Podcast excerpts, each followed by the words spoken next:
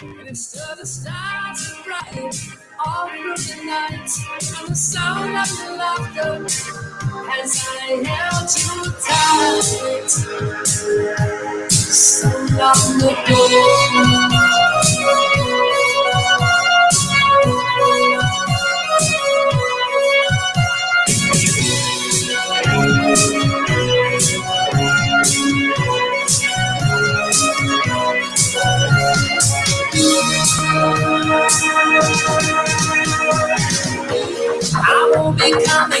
tonight. My generation put it right. We're not just making promises. We know we'll never keep. There's too many men, there's too many people making too many problems. There's not much left to go round. Can't you see this is a lot of confusion? Well, this is the world we live in. And these are the hands we give. Use every let's stop trying to make it a place for fighting for. This is the world we live in. And these are the hands we give. Stand up and let's start showing just lives are putting to.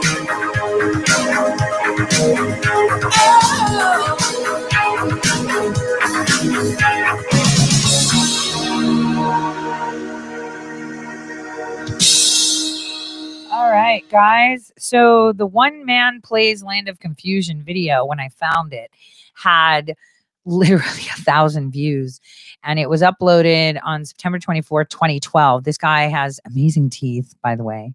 Uh, uh, makes me aspire to want to have those teeth. Uh, but now it's up to 76,000 views. I mean, this guy is a real talent. Uh, he's pretty incredible, isn't he? So, um, welcome everyone to the Tori Says Show. It's December 8th, 2020. I'm still in Arlington, Virginia right now, uh, and I'll be headed to the Capitol later. I wanted to um, kind of tell you guys some news. So, starting next year, I will be, for those that are in Ohio, and I think, I mean, you could stream it anywhere, I'll be on 1100 a.m. Um, I'll let you guys know the exact date. I'm starting in January. Uh, but you can catch me on uh, Brick and Mortar Radio too now. Uh, so that that was an interesting, uh, uh, you know, addition. So I guess, uh, uh, well, I do know that it'll be Sundays. So the days that I'm not uh, with you, uh, you'll hear me on iHeart on Sundays. Uh, so, um, so that's great. i will be a little bit more not so flexible with my um, no, I mean, unless I have a beep button, right? Maybe I can have a beep button. Beep. Um, so so Ohio peeps, yeah, I'll be in their studio doing it rather than uh, doing it from wherever I am. And it'll be kind of like I was before, um, where I withheld my my my what the fakery rather than fuckery that I used to say. I used to say fakery, so we'll stick with that. Uh, but I, I, maybe I'll get a beep button so I could just beep, beep, beep, beep, beep, and people will know. So uh, I just wanted to, I just wanted to let you guys know that. So we're having a lot of developments. Today is December 8th. Today is Safe Harbor Day. Everyone's like, it's not constitutional. It's not this. It doesn't matter.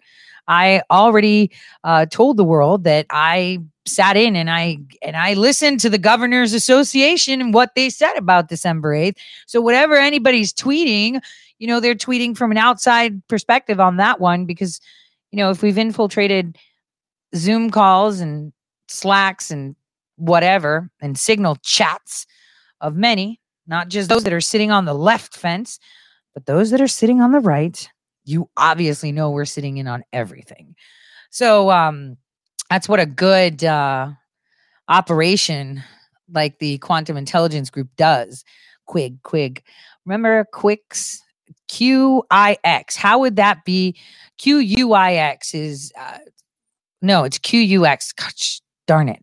I always said it should have been QIX, but QUX. I asked you guys, how is that pronounced? And when it was shown to me this device that that it's been developed by the amazing Gavin and and the the shadow guy that no one sees, and as we're sitting there putting this device together, which I'm sure Millie will um, let you guys know once it's fully developed. It's going to totally hijack um, Roku, Google dongles.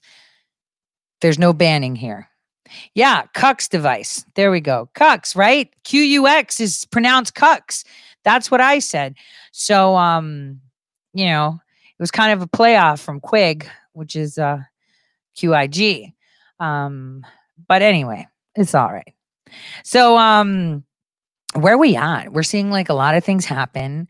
Um I'm a little bit salty that uh Rudy Giuliani got COVIDed on the day he got COVIDed. Um, I'm gonna hold my tongue on that one for a bit. But um I I told you guys Millie was gonna be coming out and uh giving you an update. She did. Now um and I'm gonna tell you um what I see and what we need to know for today. So obviously, I'm going to start with Tucker. I know everybody started hating on Tucker. You know, we need to cut people.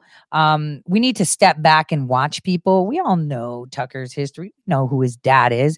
We also know who Tucker is as a Tucker. Okay. And so I'm really glad that everybody in the mainstream media is now catching up to what we were talking about in 2019, which is China, China, China, China. Because, see, my listeners know that the only way that you can solve a problem is by looking at history. And we know that uh, history repeats itself, but history also tells us that the only reason that China, China, China is allowed to do what they do is because we created them. So, how are you going to destroy your own baby? You don't. So, uh, you know, for those of you that are Tori Says listeners, you already know why. So, when you see people saying, oh, but China, China's doing this, China's doing that, all of you know, well, no one's doing anything and why. And I'll give you a really good example. So, um, I don't know if you guys had ever really focused on. I mean, I talked about it and I wrote about it, but Linick and his stupid investigations, stupid leaking Linick, like he would get away with things. What a tool. Um, everybody at the State Department is pretty much useless. We already know this for a fact because they're all idiots. They they they sit there these careers and they pretend like they know what they're doing. It's like throwing pasta to the wall to see when is it al dente and we can use it. Well, when President Trump got into office, he placed real minds into key areas. So the one problem that we had, because I know a lot of people like CIA, oh my gosh, FBI, mm, nope. The the intelligence community reaches out to all agencies. So we've got our own intelligence community in in in the Department of Energy, in uh, the Department of Transport, in the Department of Interior, HUD, you know, the, the, the whole nine yards. Um, hold on a second. Nathaniel, are you going to stay? Okay. That was um uh this guy that is dropping something off. He's flying out today. Okay. So I have people in my room. Um so, hey, I'm bringing you into my room.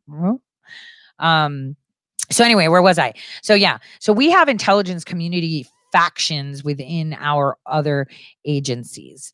So um so the State Department is key. The State Department is what does all the relationships, right? International office specifically uh, with all countries, um, all countries, and um, China is one of them.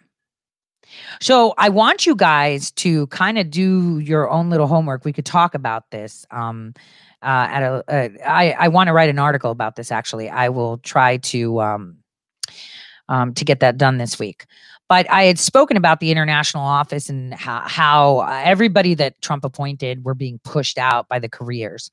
Anyway, so uh, the first task that many people uh, within uh, you know the Trump administration when they entered uh, for all agencies uh, was to tackle the Chinese problem, and so as they were trying to tackle the Chinese problem, they task people, useless clowns, idiots. I would have to say that, you know, some of my favorite idiots are like Molly Phee. You know, it's like useless, gathering dust. I mean, look at the people that are there. Victoria Nuland, freaking Bill Taylor, you know, Kent. Like all of these people are just complete idiots. And and they're just pretentious too, but they love their uh, United Bank of Switzerland black card which one day we'll talk about my internship there. Um, air quotes. So um the, one of those tasks was to kind of uh, you know, figure out what the heck is going on with China. Now, not everybody that works within the government or um is in law enforcement, let's be honest, right, are so well versed in um history to understand the origins of problems. See, in order to tackle a problem, you have to find the source, right? The source of the problem. And the source of the problem is 1945 when we let the nationalist Chinese die at the hands of the communists because we embargoed all the weapons we were going to send them that were approved, by the way. Um, and then we sent them way too late. And then when they got the ship that was parked away, they had broken weapons. So we helped the communists take over China. This is fact. This isn't like, oh, I'm just hypothetically speaking. This is like documented. There's evidence of the Senate having all these conversations, the bills being passed, the military aid being provided, the ships we were sending them, and the nationalist Chinese were asking us for help. And guess what we did? We shafted them with the communists. Why? Well, just like we did to the Koreans. We made a deal and we split Korea in half. Didn't even have the Koreans in the conversation. Okay. Koreans were not in the conversation. It was Stalin, Roosevelt, Churchill, and they sat down with their mustaches and cigars and said we need to separate them and give one part to the commies and the other ones to to the Japanese. That's basically what happened. South Korea was assigned to Japan and then North Korea was assigned to the Soviets which then lost control to the Chinese because the Chinese took over China, the Chinese communists took over China. We these Western nations did that. Let's be straight. Okay? Straight. So, having said that, not everybody does know that because this is real history and we're not taught real history in school since 1910, right? They've started diluting actual history. So, here we are at the point where people are, uh, you know, working with these nations that we help create. So if we created China, right? We created them in order to do what they need to do because we thought we were smarter, right? The Western people thought they were smarter than the Chinese. You've got to be insane. If you think the Chinese are just going to sit there and let you take advantage, they're like, yeah, okay. Have you guys seen South Park? Have you guys seen the the the Chittiwok, right guy? He's sneaky, right? That's exactly how the Chinese are. They don't they they'll sit there, they'll play the game, and then they'll just sit back and watch you destroy yourself and cannibalize yourself and then they'll come in. They're patient. I mean if you look at their history from the dynasties these people don't go like the mongols riding on the, the horses. They build walls you can see from space. So if you think that you, the new guy on in the you know on the block with your baby nation that's been around 200 years, right, is going to go and do a one up on people that have been here for 8,000 years and have built a wall that can be seen from space, you got to be fucking insane. Excuse my friend. He's love to hang out in my computers too. I'm sure they're in yours too. But like, gosh, you're so stupid. It's like saying these ants are going to kill me. But, you know, the lion, you know, hanging out, hungry, coming at you is like, yeah, that's no big deal. Just like nothing to see here. Focus on the ant. Focus on the ant. Um, So here's where our international office is playing a very big deal.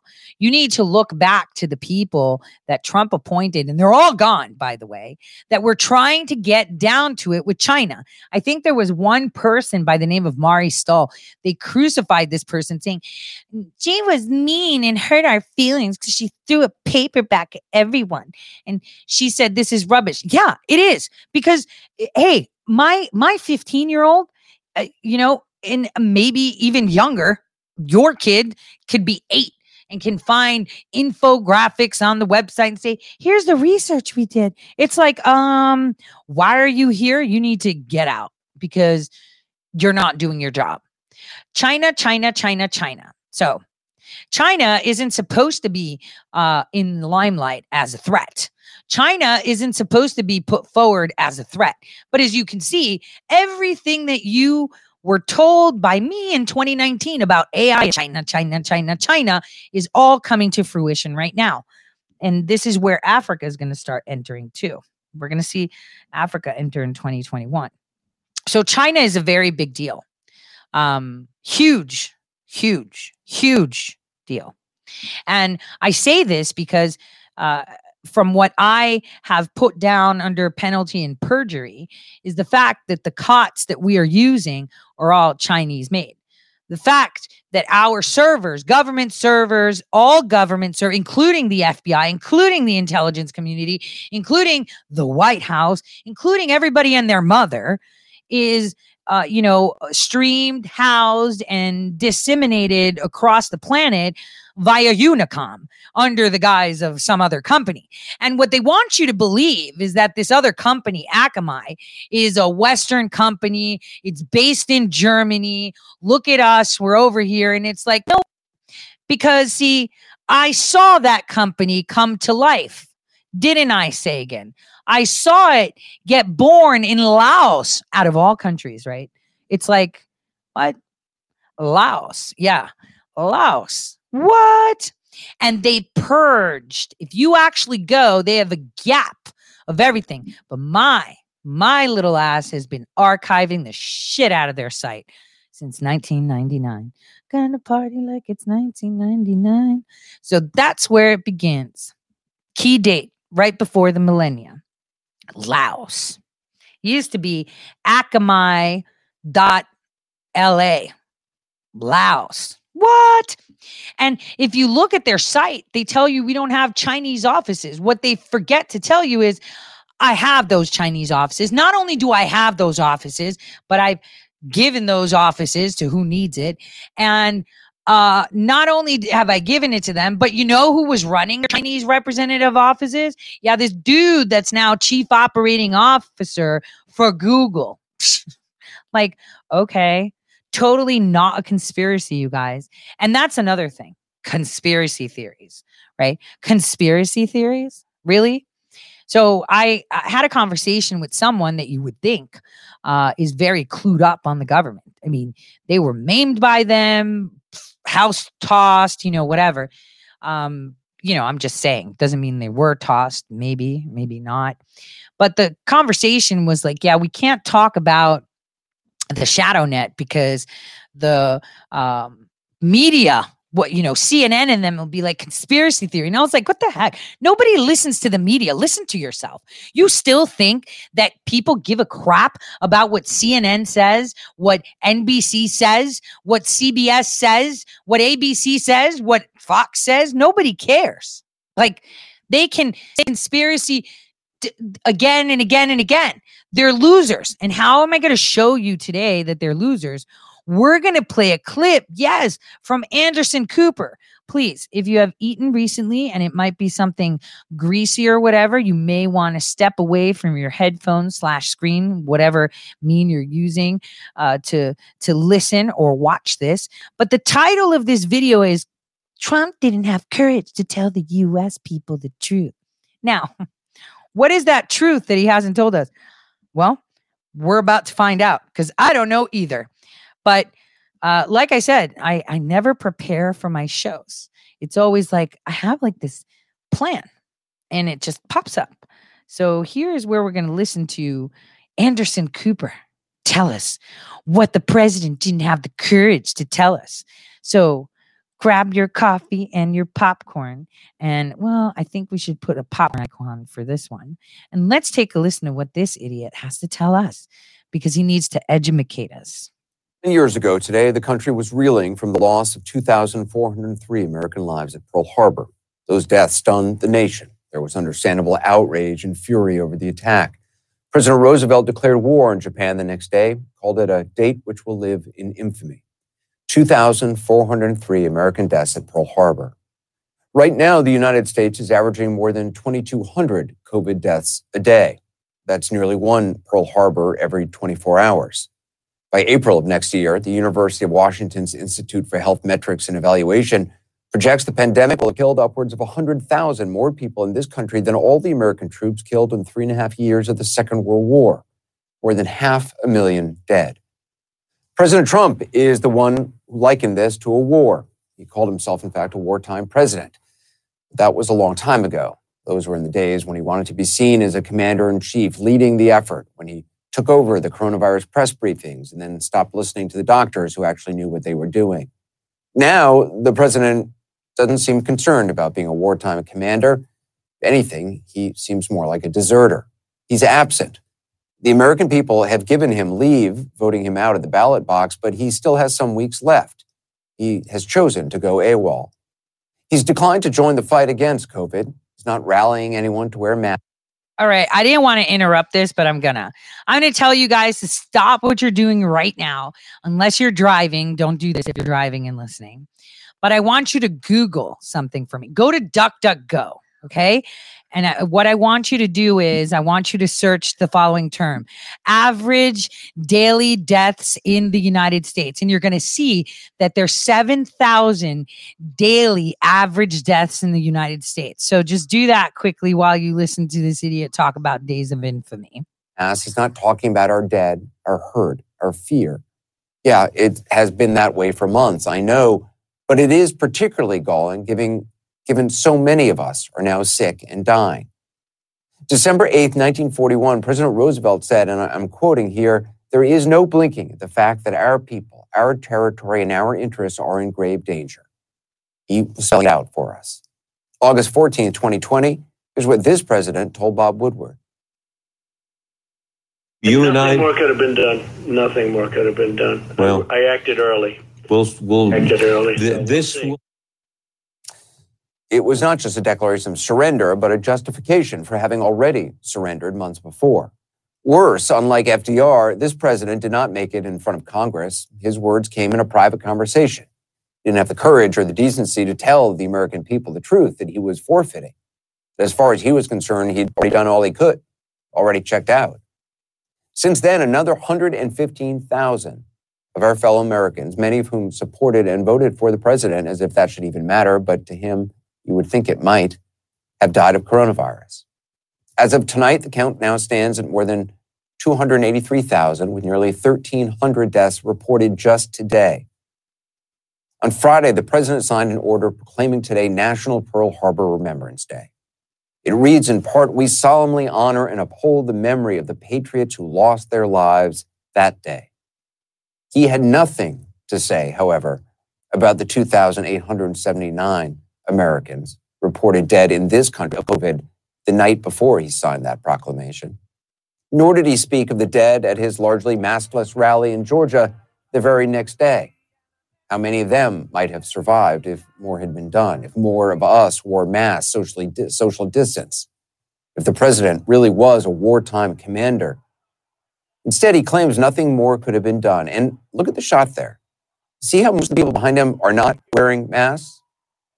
You may recall that is different than what you'd see when he was on the campaign trail, when he still hoped to get your vote before he lost the election.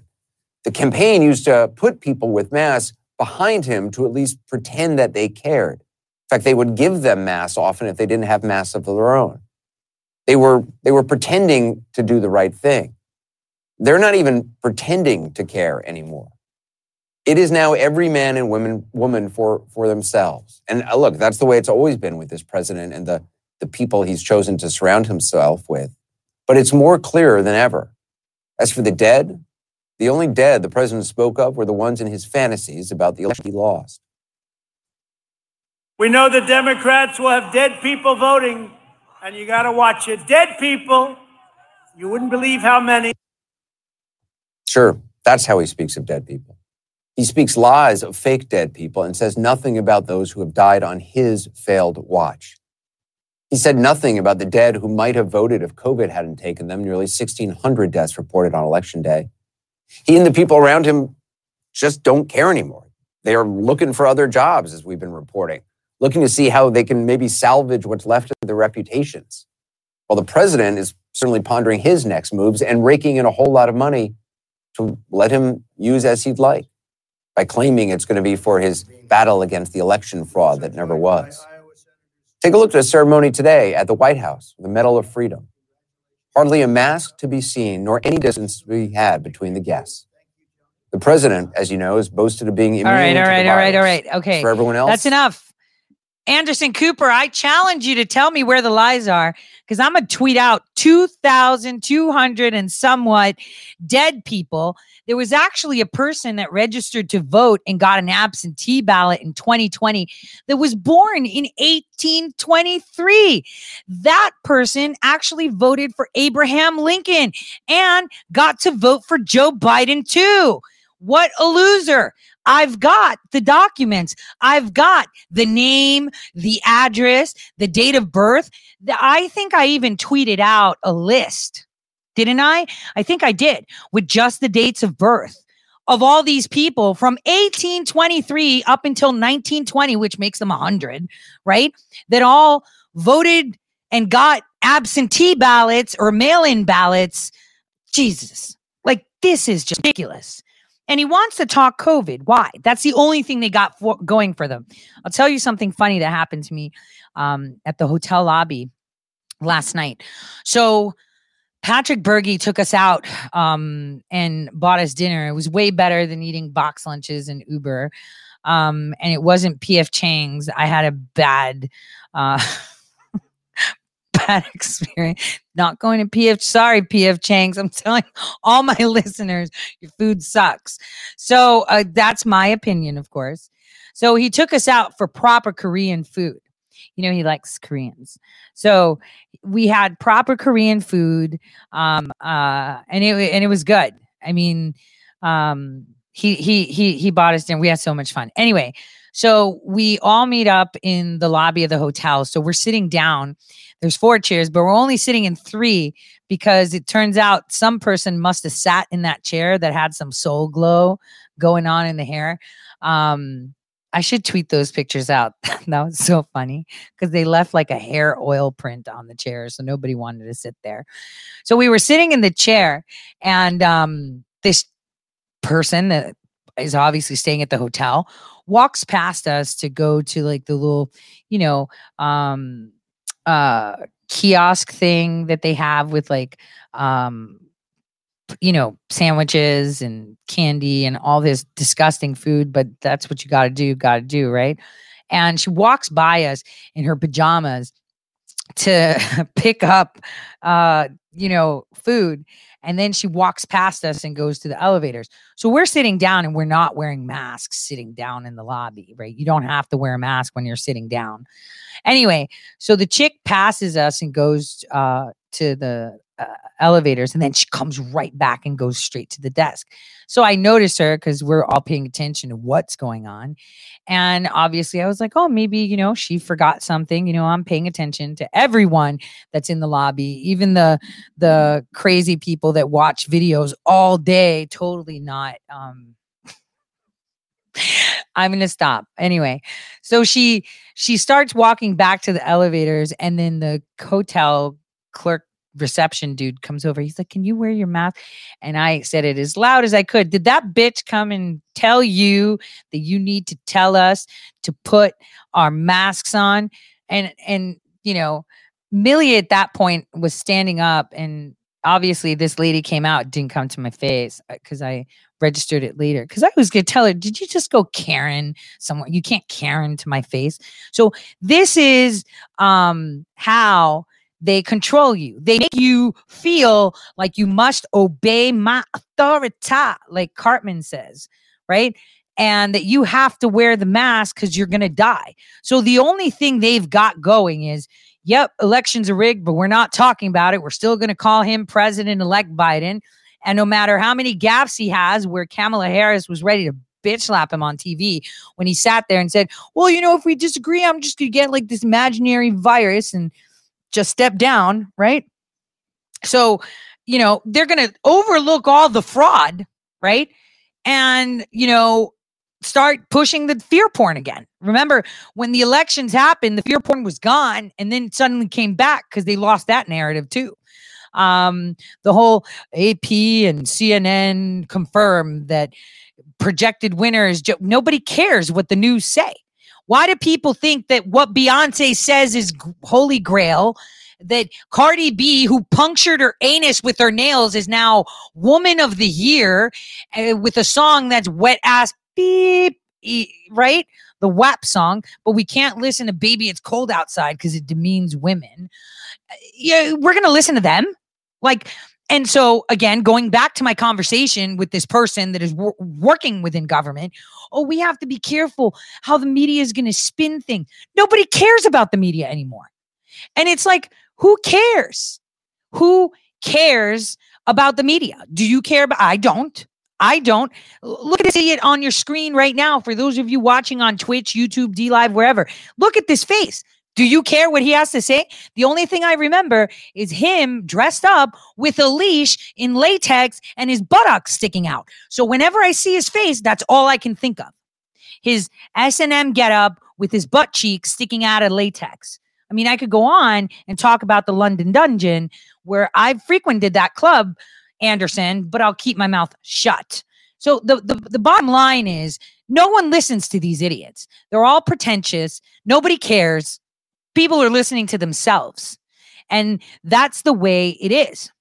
And if anybody finds that photo of him dressed up, air quote, on Halloween with like, you know, a leash and stuff like that, please let it circulate because he's supposed to be, you know, the one that's telling us, you know, these are these are all clowns. I mean, come on.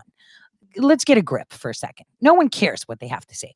But they're on every channel. Nobody cares. Nobody it's a it's it's a, it's a clown show. And now everybody knows it's a clown show. So whatever they say, nobody cares.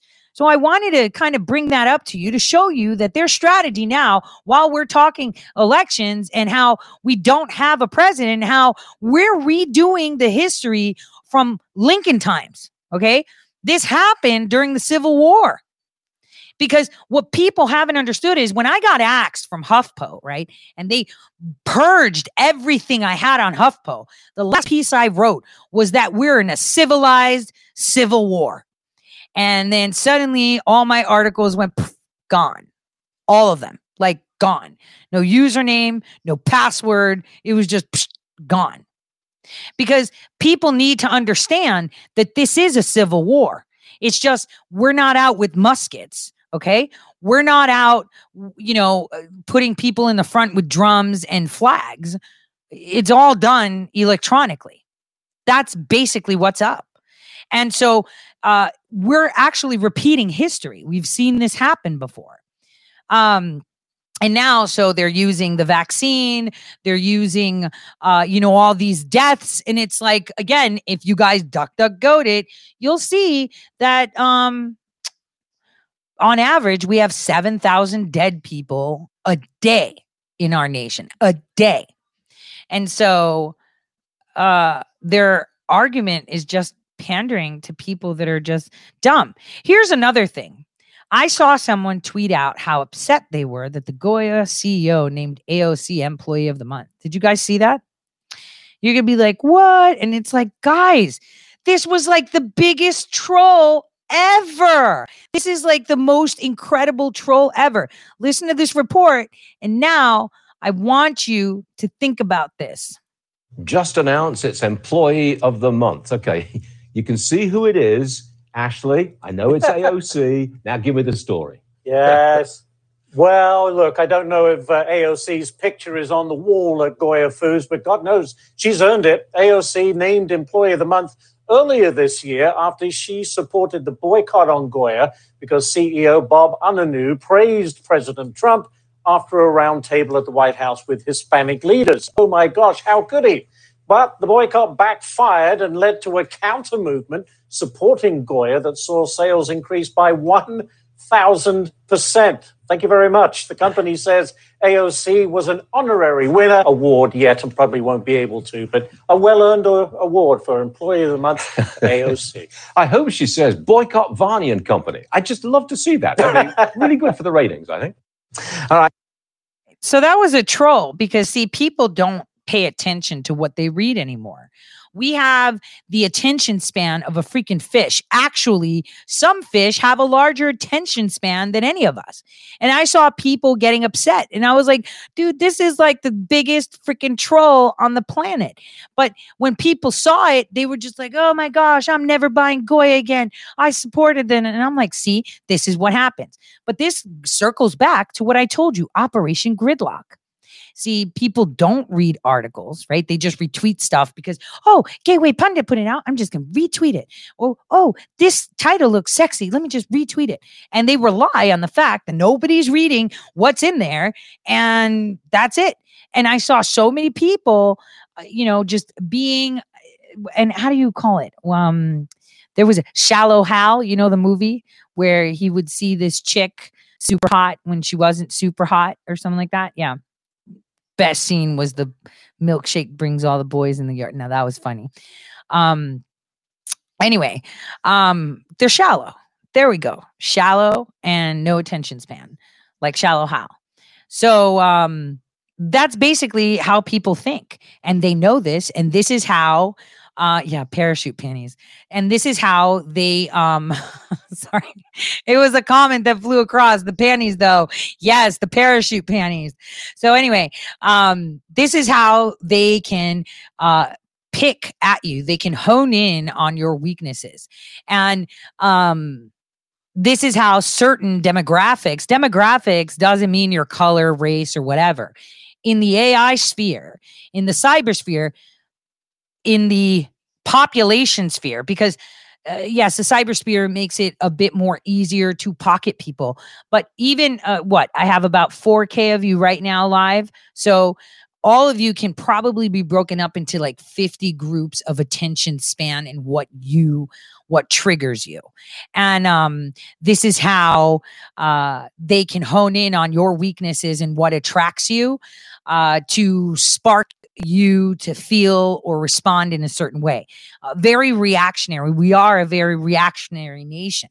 And and that's because we don't really have a solid foundation as a nation, right? We're only like we're less than 300 years old. I mean, we're babies. In, in, in on the global scale, we're babies, and we don't share um, any uh long deep seated you know cultural norms or anything. I mean hamburgers hot dogs ball games are 100 years old per se right? The only thing we share is the constitution. That's it. The only thing we share is that flag. And the only thing we share is the fact that we told the crown to stick it and we were rebels. That's what we got. We've always been rebels and nobody likes a rebel, right? Well, everybody loves a rebel, but they don't like rebels they can't control. See, that's the key. Um, so I just wanted to kind of put you in the know of what the media is pandering at and how they're trying to um, put us in a pocket uh, to pen us into the thought process they want us to and and that lady yesterday in the lobby was a key example of that. I mean seriously like i called her out like what i say behind someone's back i could definitely say it in front of their face too. She sat behind my behind the chair. I sat across from the soul glow chair. That was i think i'm going to tweet those out during the break so you have to see the soul glow chair uh, so I'm going to shift gears here. Uh, well, not too much. Let's stay on COVID 19, where um, the um, press secretary, McEnany, she um, dispelled uh, cl- any claims that the that the White House um, that the White House was like oh, um, that they were rejecting uh, additional COVID 19 doses and stuff like that. And I know a lot of people aren't going to get the vaccine. Uh, th- that includes myself.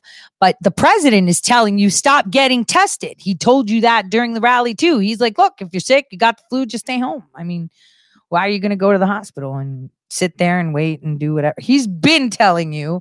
And now all of you are flooding my Facebook, which I can only access from one device because I want different agencies to have access to different information. Okay. So I feel like a drug dealer because I'm walking around with, you know, all these devices. like if I sit down, to pull out all these separate phones that are like ancient phones, uh, you know, out there that have different applications on different things. So different, um, different groups can look at different things. Uh, like I'm an information slinger. So let's take a listen to what the press secretary said about this. We are back with the Fox News Alert. The FDA giving its first detailed look at Pfizer's COVID 19 vaccine. Briefing documents just released show effectiveness after just one dose.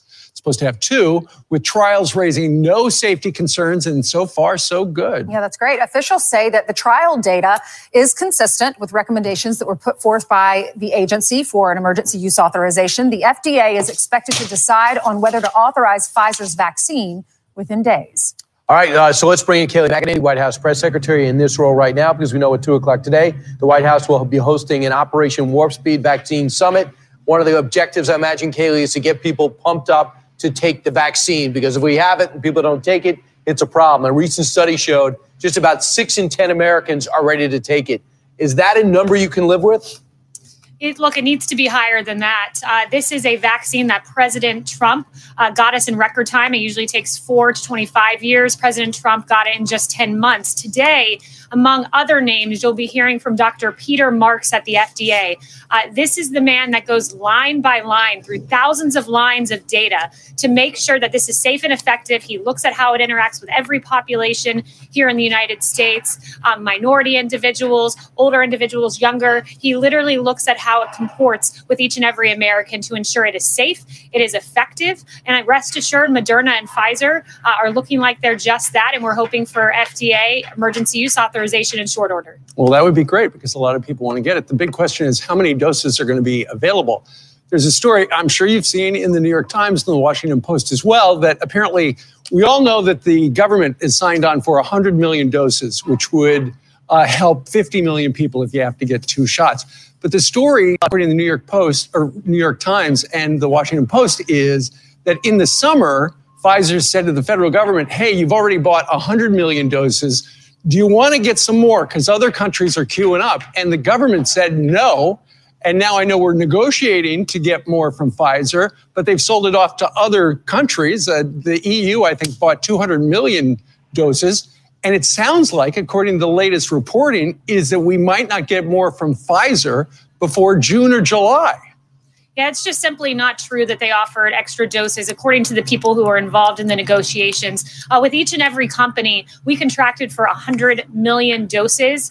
Uh, so it's just simply not the case that we were offered more and rejected them. So when will we get the next batch? Look, we will get the next batch in short order. Uh, those negotiations are ongoing. But what we're hopeful is, Steve, we have six vaccines based clinical trial. Uh, two have approached that 94, 95% efficacy, uh, but others are on the way. Uh, and for this president, no other president has done this. Obama, Biden didn't do this for their bungled swine flu vaccine. President Trump negotiated in advance. This is novel what he did to even have these contracts, to manufacture these doses, to have a plan where within 24 hours, every zip code in America will have a vaccine as we go through those most vulnerable right. approaching. And, and, and that sounds great. So you're saying that we will get more from Pfizer before June or July? Absolutely. We've contracted for 100 million doses. Um, so we've already negotiated that in advance, and this plan is laid out, ready for distribution. And contrary to the swine flu vaccination bungle and Obama Biden, we're ready to go. Kayleigh, we had a guy on our show earlier. Um, his name is Jot Condie, and he's the president and CEO, CEO of the California Restaurant Association. And he took it to court because he says my my folks who own these restaurants in our association they can't serve food even outdoors. And so the judge said, "Well, I'm going to keep the ban on outdoor dining for now." But the health experts, the leaders in California are going to have to prove to me that there's evidence that you can get COVID or people are getting COVID because of these restaurants. Here is Jot Condie, who is uh, suing because he's so upset about the re- what's happening with the restaurants. Listen. For nine months now, we've listened to our public health officials tell us that these shutdown orders are based on um, or they're guided by um, evidence and, and, science. And um, we have an LA Health Department who's essentially targeted the restaurant industry as if we're responsible for the, the latest outbreak in the pandemic when evidence proves otherwise. And in LA County in particular, where you have outdoor dining is the only lifeline that they have to get through this um, that has been sort of pulled out from under them uh, by, by a health department that is essentially is acting on a gut reaction. Last time I last time I looked, gut reactions weren't part of the scientific method.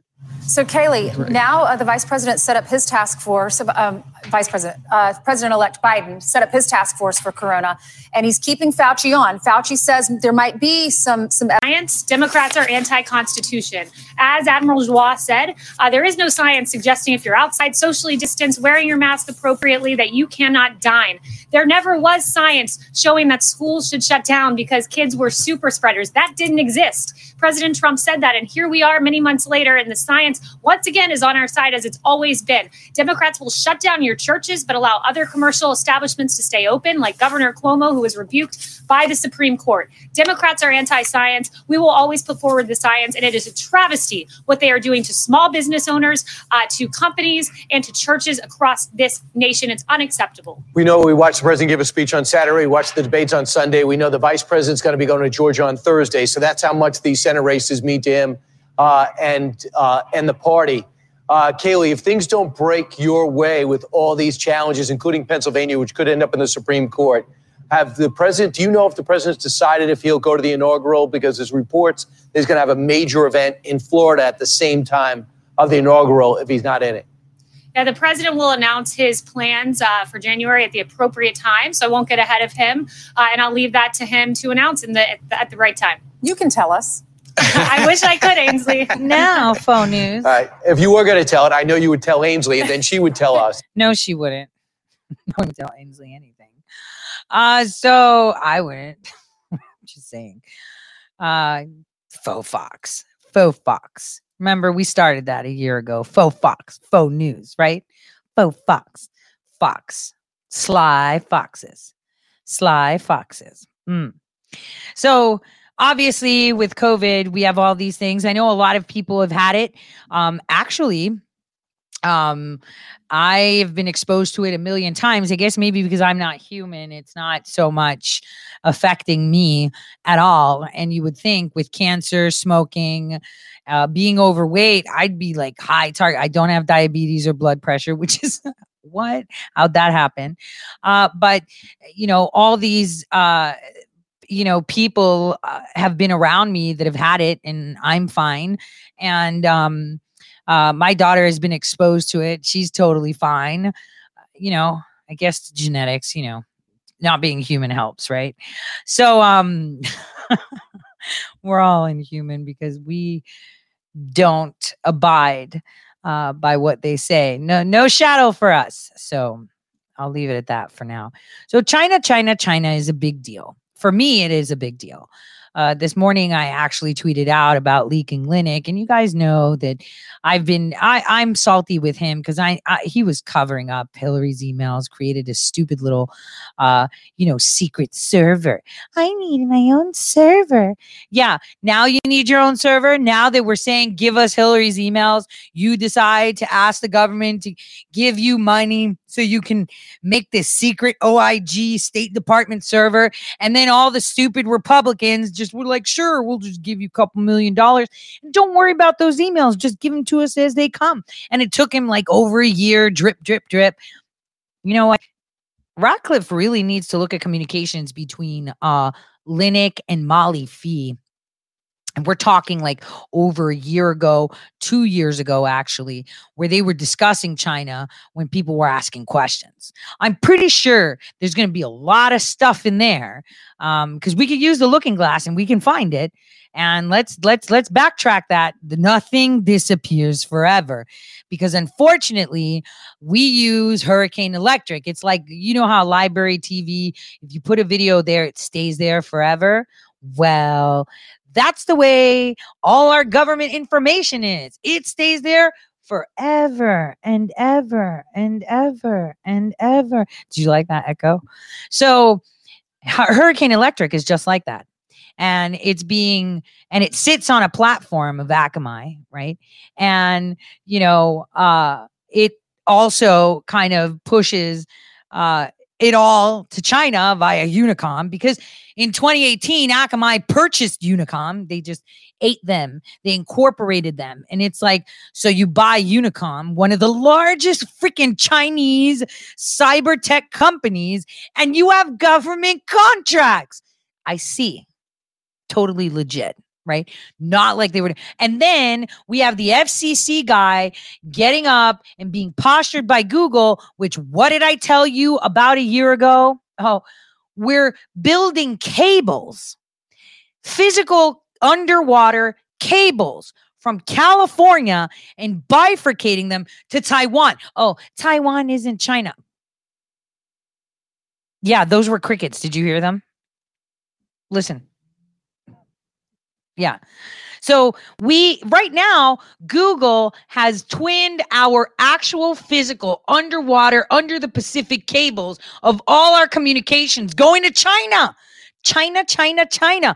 And look, everyone's sitting there twiddling their thumbs. Like, I don't know how to fix this China thing. China is a man made American project. Well, we think it is, right? Because the Chinese are smarter. They're just like, yeah, of course you're in charge you you come here to shitty walk. My gosh. Then we're worried. How is China taking over? I don't know. Maybe it's the freaking cables underwater. Just saying. Now let's listen to Tucker Carlson's amazing piece that he did uh, the other night um, about the greatest threat to democracy and freedom, which is China, China, China, China. The Wall Street Journal, there was a kind of remarkable op ed stating as clearly as anyone has ever stated the nature of the threat that we face from China. The op ed was written by someone who would know, the director of national intelligence, John Ratcliffe. He called the Communist Party of China, quote, the greatest threat to democracy and freedom worldwide since World War II. It's an amazing piece, worth your time if you haven't read it. Just a moment, we'll have Director Ratcliffe on to discuss that. He wrote this quote, the intelligence is clear. Beijing intends to dominate the United States and the rest of the planet economically, militarily, and technologically. I call its approach of economic espionage rob, replicate, and replace. China robs US companies of their intellectual property, replicates the technology, and then replaces the US firms in the global marketplace. Now, those aren't simply legal disputes, they have actual consequences for millions of American workers on our standard of living on what your kids will do for a living. Ratcliffe noted that in 2018, a Chinese wind turbine manufacturer ripped off trade secrets from a Massachusetts based infrastructure company called American Superconductor. As a direct result of that theft, American Superconductor lost over a billion dollars in value and had to cut 700 jobs. Now, that didn't happen because the company, American Superconductor, was careless. It happened because they were the victim of theft. That's happening everywhere, including in the Pentagon. According to Ratcliffe, quote, China also steals sensitive U.S. defense technology to fuel President Xi Jinping's aggressive plan to make China the world's foremost military power. U.S. intelligence shows that China has even conducted human testing on members of the People's Liberation Army in the hope of developing soldiers with biologically enhanced capabilities. There are no ethical boundaries to Beijing's pursuit of power remarkable. We know where this is leading, and Ratcliffe's op ed spells it out. Quote Beijing is preparing for an open ended period of confrontation with the United States. Washington should also be prepared. Leaders must work across partisan divides to understand the threat, speak about it openly, and take action to address it. John Ratcliffe is the director of national intelligence, the man with more intelligence before him than anyone on the globe apart from the president. We're happy to have him on tonight. Director, thanks so much for coming on. Tucker, good so, to see you.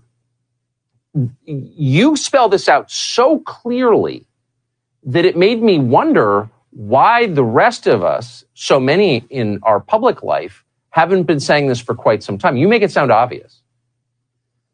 Well, I think you did a good job of encapsulating why, Tucker. Um, there are a lot of people who, for economic reasons, don't want China to be our greatest threat. There are a lot of people who, for political reasons, don't want China to be our greatest threat in America. But the intelligence doesn't lie. China is our greatest threat, and it's not even close. No other country has the capability of essentially taking away the American dream and a specific plan to do so. And the intelligence is clear. So, Tucker, I wanted to use the unique vantage point that I have to make sure, you know, as the director of national intelligence, my job is to warn the American people of threats. And there is no greater threat than China to America the most jarring part of the piece, I thought, was your description of the massive ramp up of the Chinese military. And from your telling, not necessarily for defensive purposes. What do you think their aim is? Well, again, dominate militarily, technologically, uh, and economically. On the military front, they've already achieved having the largest uh, navy of any country in the world. Um, from a military force standpoint, there are the People's Republic of China has a military of 2 million. Um, they want them to be the largest and they also want them to be the strongest, which is why they're engaged in what you referenced, which is called gene editing, literally trying to alter the DNA, experimenting on uh, DNA to make uh, soldiers, sailors, and airmen uh, stronger and more powerful. That's horrifying. Do you think Beijing anticipates some kind of physical confrontation with the United States in, in the next several years. Well, here's the funny thing, um, Tucker, is China knows at this point that the United States is still the world superpower. They know they're catching us in all of those respects.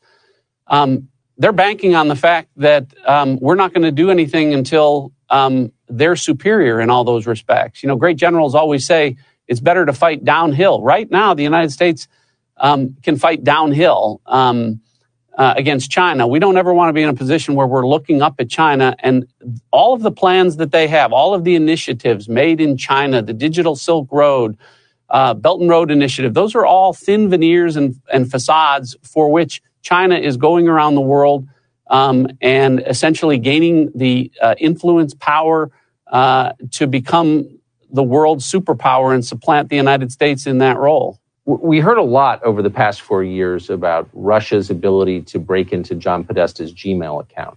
To the extent you can, to the extent it's not classified, give us a sense of China's penetration into our networks, government networks. Well, it's significant and growing every day. And uh, Tucker, you made a great point in your opening about Russia. Listen, they're they're you know uh, they are a uh, a dangerous adversary. I don't mean to minimize them, but you you made the point correctly about economically Russia can't compete the way China can. The largest economy in the world is the United States. Uh, the second largest is China. Russia's not in the top 10. Italy, Brazil, and the state of Texas have a larger economy than Russia. So, as dangerous as Russia can be, they cannot compete with us the way China is. And China has a very specific plan to do that. And one of the ways that China has made their way to the top is they understand that information is the key to their dominance. So, they're going to get there any way they possibly can. That's what uh, subsidizing Huawei and ZTE is all about. Those are. Wait a minute. Wait, is Ratcliffe emulating? Tori says, I guess maybe my timing was way too early telling you guys all this uh, last year. Uh, you know, Russia. And we look so dumb. Like almost everybody and their mother across the planet that's a leader chuckles when when they see CNN, Russia man, Putin rides bareback on bears. Okay. China infiltrates your TikToks and watches your kid spaz out. Okay. They listen to every phone call. How do you know, Tori? Well, why don't you ask John Brennan where he got the money for GSG aside from the Saudis? Oh, wait a minute. He took a trip and he worked the AIPAC. Gina, want to chime in on that one? That's what needs to be put out because right now, what you're seeing, what you are seeing is the most biggest show on earth. It is orchestrated and organized by John Brennan.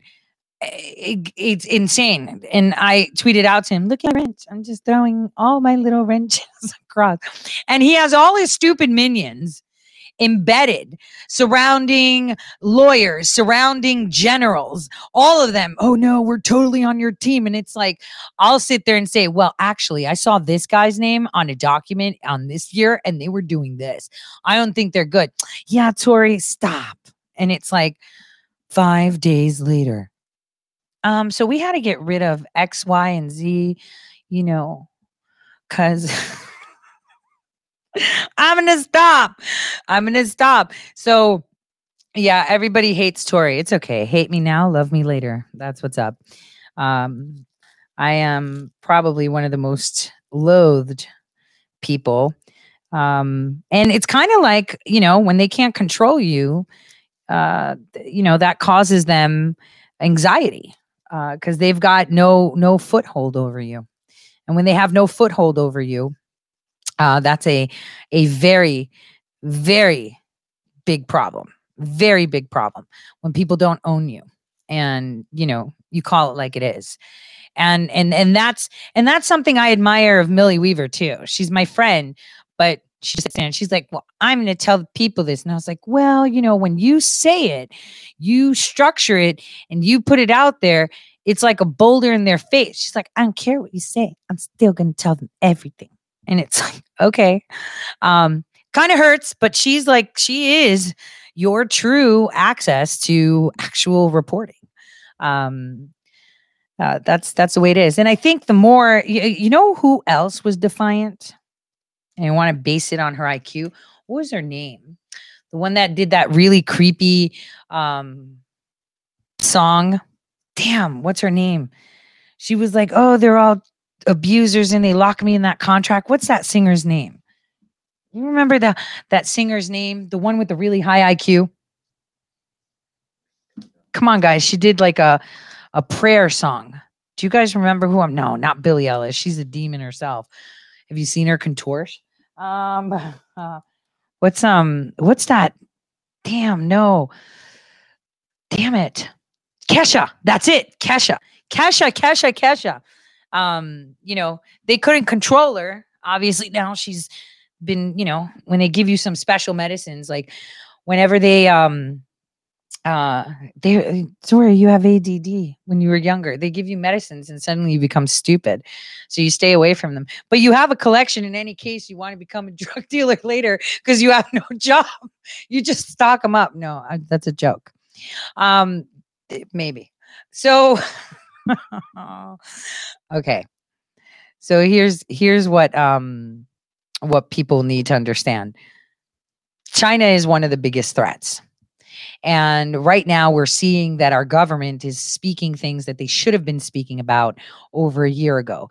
And that's because the president finally has people in the right place, like Ratcliffe.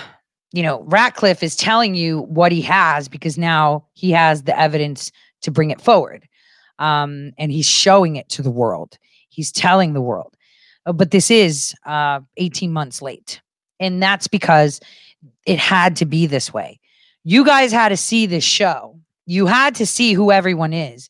And even the good people, like the lawyers that are fighting now and filing lawsuits, and and you know Sidney Powell, Lin Wood, uh, Giuliani, uh, General Flynn, General McInerney, all these other generals that are coming out they had to see all the snakes surrounding them and see them for who they are because someone can tell you really really nice things right they could tell you that they pro america like for example i told you guys about dan, dan crenshaw before his stupid little video where he jumped out of a helicopter or airplane whatever it was so obviously people were like, oh no, he's a patriot. It's like just because you served and can jump out of a plane doesn't mean diddly squat.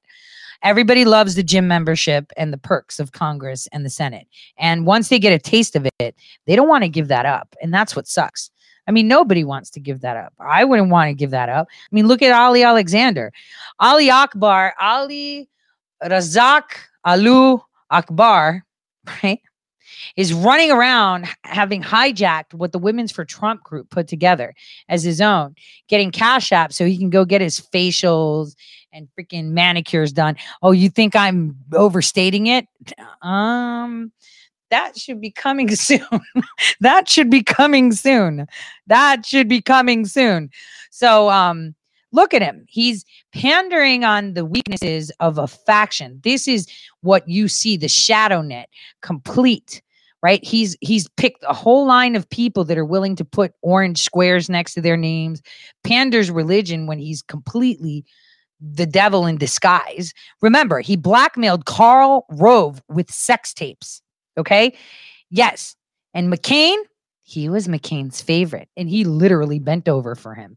So, you know, these are facts. People don't like facts, makes them uncomfortable, right? Makes them very uncomfortable. But, you know, he bends over. I mean, literally. And then takes pictures and video. Literally. He's got blackmail on almost every blue check mark you know. Huh? Oh, Twinks for Trump. That's another. Whoa, I forgot that one. Twinks for Trump. That's another one. So while the media is giving us all this information of this coup and they're giving us this information about China, it's late, but it's right on time for the party, right? This is how it had to happen. So my my way of priming everyone was to educate them all these years. So um you know, yeah, but it should be. I think someone dug up. Did someone dig up that um old advertisement of him on backpage.com advertising his sex services? Someone dug that up, right? Yeah. So he there's like an old advertisement of being a bisexual conservative or something like that.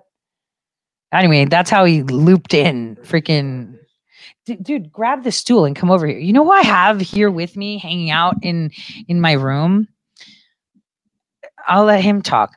You're gonna have to come up close. So we're gonna have to like talk to each other, um, like super close. Hold on. Say hi to everyone. Hello, everyone. Oh, you have a good radio voice. I heard you in my ears. That's Gavin, guys. So Gavin's here with me. So, Gavin, what do you think about this? Now that they're telling everybody about China being a national security threat, what do you have to say about that? Didn't we all report on that like over a year ago? Yeah, we did. We did. We totally did. Yeah. See, everyone's like, look, yeah, Gavin, that's what's, and I have no filter on this microphone, by the way. Does that mean I'm going to get corona? What? Oh, no. I'm, no, not that. I'm saying no filter for like cloaking voices and, and stuff. So, um, so here we have Ratcliffe telling Tucker all these things. I want you to listen to what he says right here toward well, can I just end. say one thing about Ratcliffe? Mm-hmm. Well, remember when we were in Kentucky, we got the whistleblower information, Mhm. dropped that off in Bevin's office. Who showed up, showed up at Bevin's office a week later?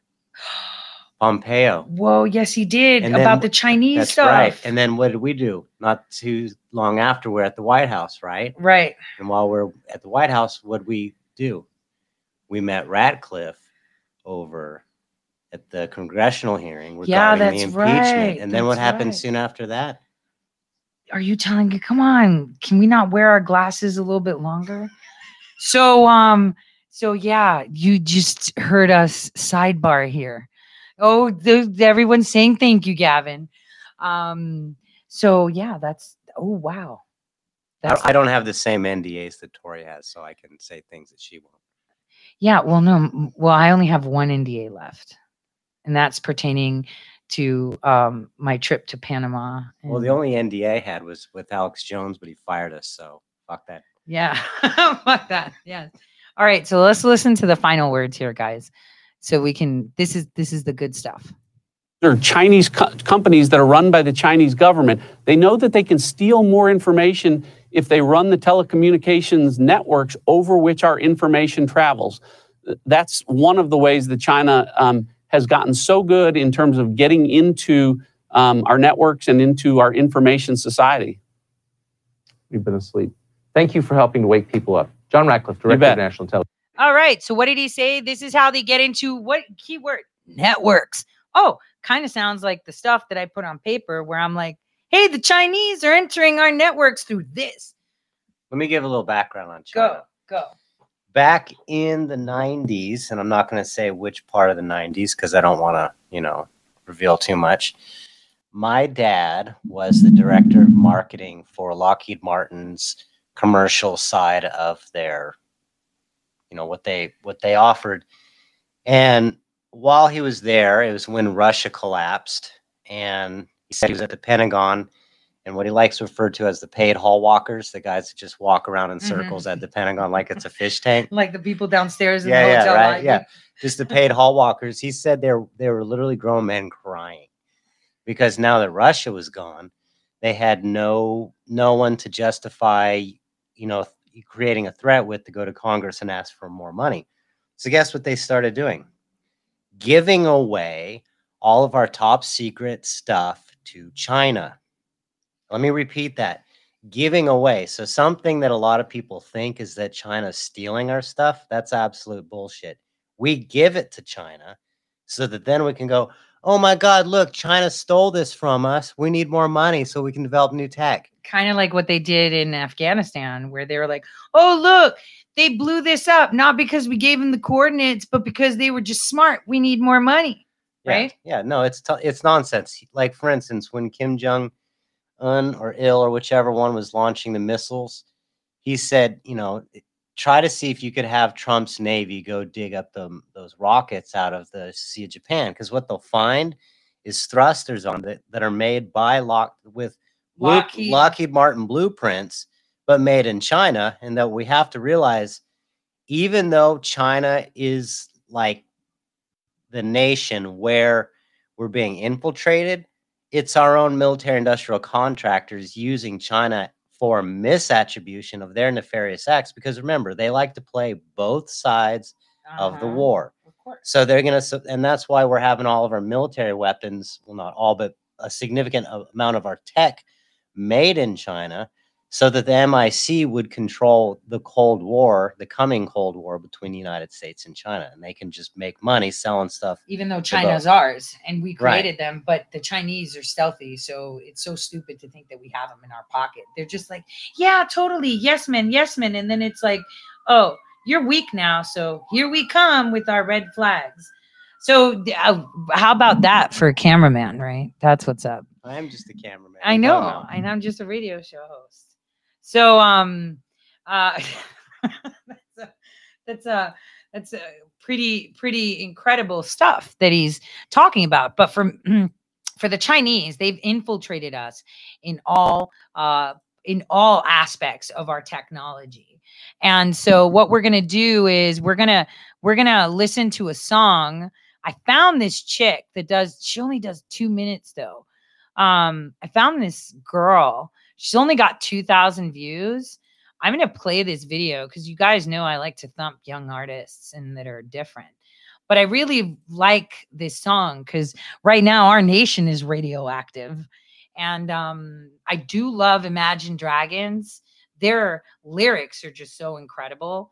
So we're going to take a 2 minute and 4 second break watching this beautiful young lady while we shift gears and start talking about this election fraud and what's going on in the courts, right? Because it's pretty insane.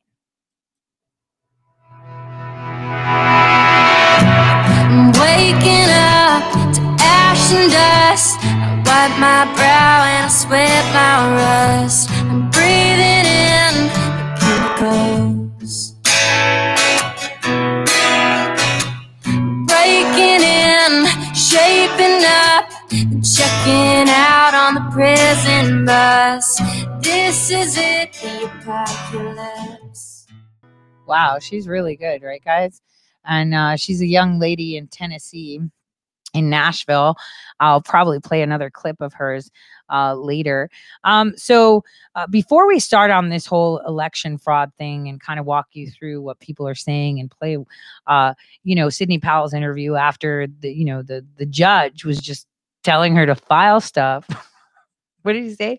Should have filed this months ago. And it's like, um, we just had elections, so this shit just happened. So are you trying to insinuate that I may be a time traveler and I should have preemptively filed this stuff? I'm confused. So um before we go to that, I wanted um Gavin was upset with me because QUX. QUX. I pronounced it Cux when it should have been QIX for quicks. Yeah, so I'm going to let him tell you guys more about this thing. So we've been developing something for a couple years now. No, get those things away from me. Um, and what it is is when we were working with Alex Jones and he got banned from all social media platforms, we saw him as sort of patient zero for essentially creating a social credit score system in the United States so that they could do that to anyone. Laura Loomer had been banned from everything as well. And we figured at some point we would be next. So we started thinking, okay, we need to come up with some kind of a solution because at some point this this will be weaponized and they'll be able to do it to anyone, including just average people that use social media for communications with their family, loved ones, uh, maybe people they know overseas. So I got a hold of a bunch of my manufacturing friends um, to give a little background on me. Back in the 90s, I was one of the pioneers of snowboards and skateboard manufacturing. And in order to be a manufacturer back then, we had to actually make all of our own equipment.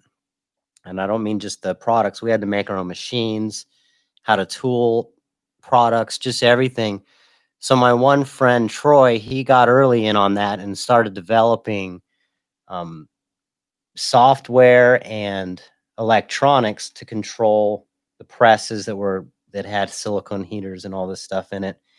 Anyway, for the past 20 plus years, he's been developing uh, software and hardware for things like remote control aircraft, stuff like that. And so I got a hold of him. I said, Hey, um, you know, what do we need to do in the not too distant future regarding getting banned off of social media? And the reason why I got a hold of him is since Alex was banned off of Apple, um, what was it, the podcast, iTunes, iTunes it became apparent that at some point they're going to be able to just ban us off of electronics, something that I've never spoken about, but at the time that Alex was being banned from social media, when we would call and talk to him on the phone, there were words that were live time being censored out of our conversation.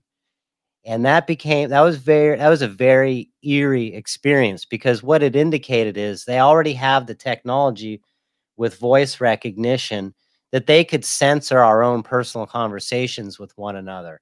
So we started realizing that to get around the censorship problem, we are going to have to develop our own uh, tech. So that was kind of kind of a big, big deal. That okay, this is going to be a little complicated. So I got a hold of people I know that could develop tech that have, you know, my buddy Troy did build uh, chip factories in China. So I got a hold of him, a bunch of other people. So the idea behind QUX, which I call Quicks. Tori wants to call it Cucks, but the reason why it's QUX is simple. UX is the terminology for user experience. So any technology that's going to come forward, it has to be built around a platform called UX, user experience. And what that is, is basically reducing the, num- the amount of clicks, um, the time spent in the interface so that you can have a quicker online experience. So, for instance, um, the the coming television uh, remote controls will only have voice activation. They won't even have any buttons. They already do. And and that's where everything's going. So to understand what Quicks is, I have to explain things that we found in China and in in India along our path of develop, development. First of all, very sh- very Quantum soon. user experience. That's what it is. Yeah. Well, okay. that's why I said QIX, maybe quantum interface experience. Well, you can that you can do that. That's all well, taken. okay, I'll call it Quicks, but when people see QUX, they're going to pronounce it Cucks. I'm Well, telling you that. they can call what they want and they can laugh all they want, but here's the reality: in the not too distant future, the URL the URL bar is not going to be available anymore. Yeah, it's not. Everything's going .ai now. Anyway. Exactly. Yeah. All you're going to have, there's no more keyboards in the future, not too distant. Also, so that the the technology that's literally in the factories right now. That if you have uh, inside ass, if you have insiders that can get you in there, what you're going to see is they're already developing and testing computers that are only voice activated, no URL bar. Everything's by approved apps. So in order to get around those censorship things, we had to actually make our own electronics, yeah. not just the software. Yeah, but the hardware. But the it, too, hardware, made yeah. in America, so the Chinese can't. Get So so what Quix is is basically it's a it's a small computer like a TV box. The current version of it plugs in your TV, and you basically turn your television into your own social media platform. So it's sort of like a a uh, Stop. Now people are going to start saying, wait a minute, we saw this somewhere drop that there's going to be a new way to avoid uh, censorship. And now the conspiracy theories are going to drive. But please go ahead. So what it is is imagine a Roku where instead of having all the mainstream media news outlets, it's actually all your friends and people you know to where you literally build your own portal. So there would be a portal generator where you can put in where your live stream content is, your text content, you know, where you message all that. So all the portals are just regular people. So it's a channels, it's but so it has a bunch of channels that we call portals. It's basically everybody. So it's a it's an alternative way to get around YouTube. You can get around all that by just building your own portal on Quix, and then it's something everyone can enjoy on their television. And they won't get banned. There's nothing to get banned from. Yeah, it'll be one picture. So, it like for example, I like to listen to well, like the Aussie commentator. You know the guy that does the comments. He's called the Aussie commentator and makes like really funny videos about women smacking rats and stuff. And we were watching yesterday and we were laughing. He could have his own channel, his own portal there. So he doesn't have to upload the stuff through YouTube. Doesn't have to go through Facebook. It's directly his own portal Exactly. portals. That's how the quantum system works with portals. So the irony though is we it's built off of Android, but it's not Google's Android because if we would have used Google's Android, what we found out is you don't like for instance, there's a lot of TV boxes you can go buy online where you can get uh, you could load all the different applications on it. Problem is Google's already planning on hitting the kill switch on all those because they don't have a license agreement. So if you don't have a license agreement with Google, you can't use their version of Android. However, there are other versions of Android through what is it, Linux, Mhm. where basically you develop yourself. So that's what Quix is. It's our own. And that's why Linux is way way better. Exactly. Windows is fighting with Linux so, now too. So it's our own version, our own Mhm. patented version of Android. So the irony is, is you can still sideload Netflix and all that stuff on it, but the irony is because it's our own platform. They, can't even collect the data correct. They can't collect the data. Yeah. So I'm not saying you should, but you may be able to download videos from Netflix and stuff like that. I, I'm not saying. Oh my gosh! You mean is this like the new Shazam?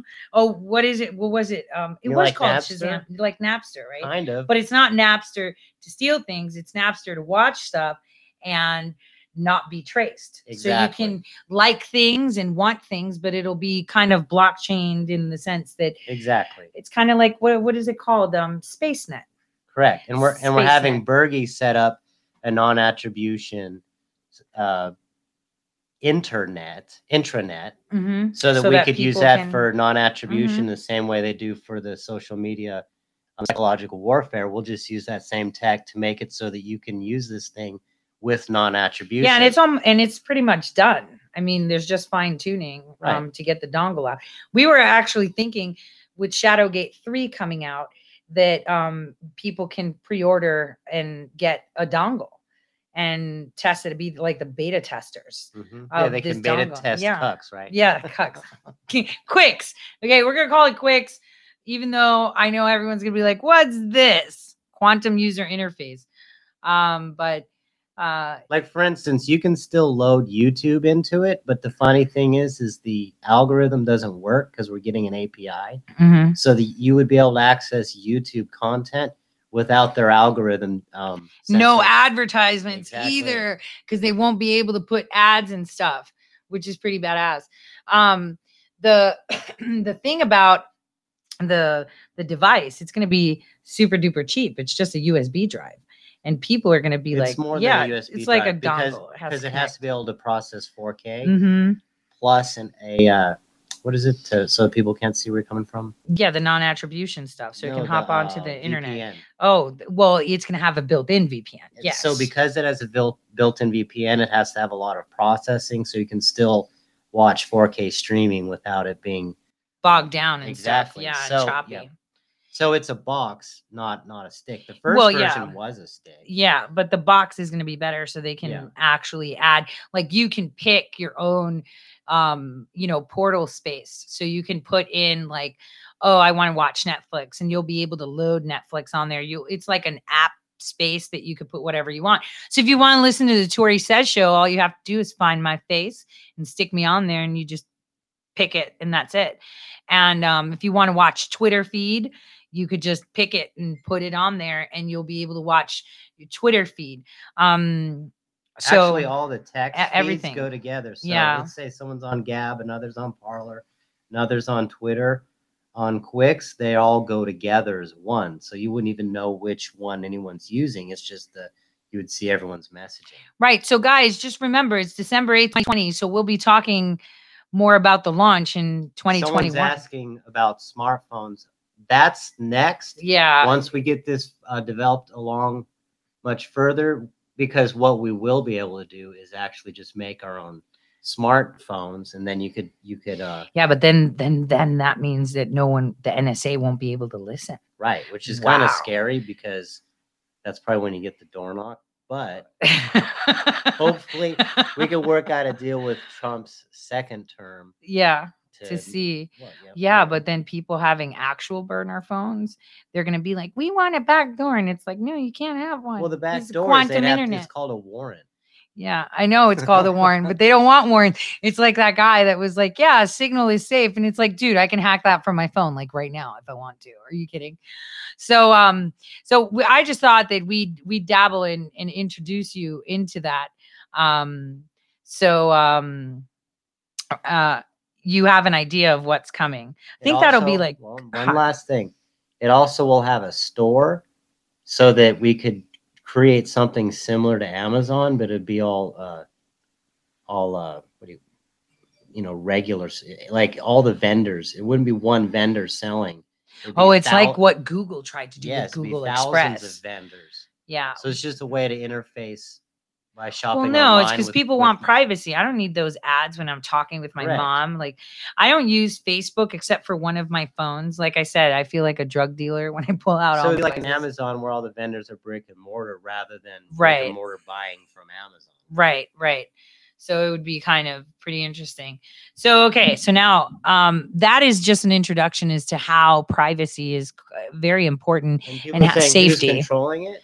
You're controlling it because it's your own box. You decide what content you do or don't want on it. If you want Pornhub on it, that's up to you. If you want just church content, that's up to you. But that you are who controls it. Yeah, no you else. just have the basics, and you don't have to be a programmer because it'll be like on my computer. Well, it should be. It should. Well, it's not now.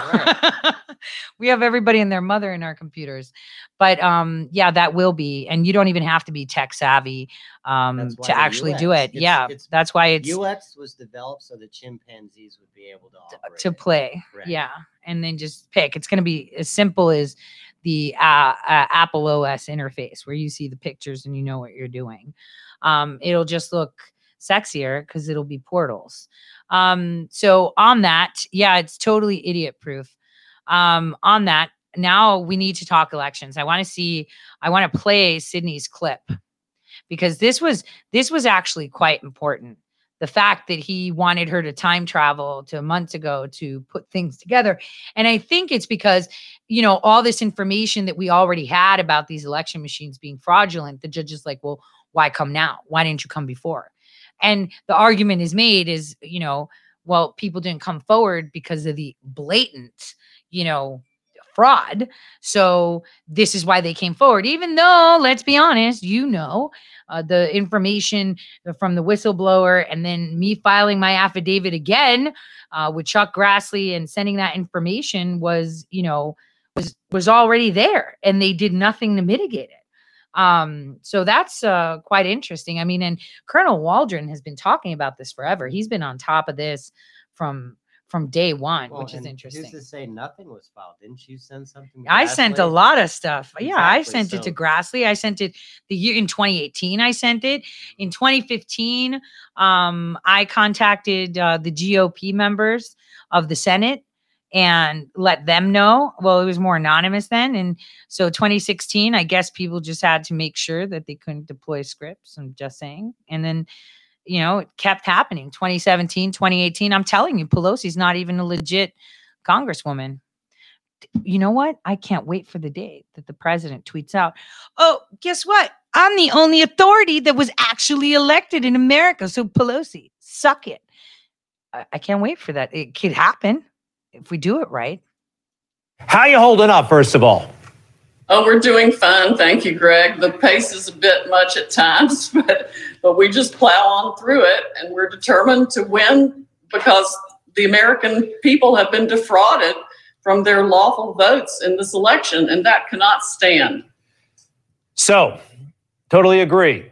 Um, let's talk about what happened today in that Georgia courtroom. Uh, a defeat, uh, not the first one. Uh, this happens in the process, but you got shut down today, at least in uh, in federal court. Can you tell us about what happened?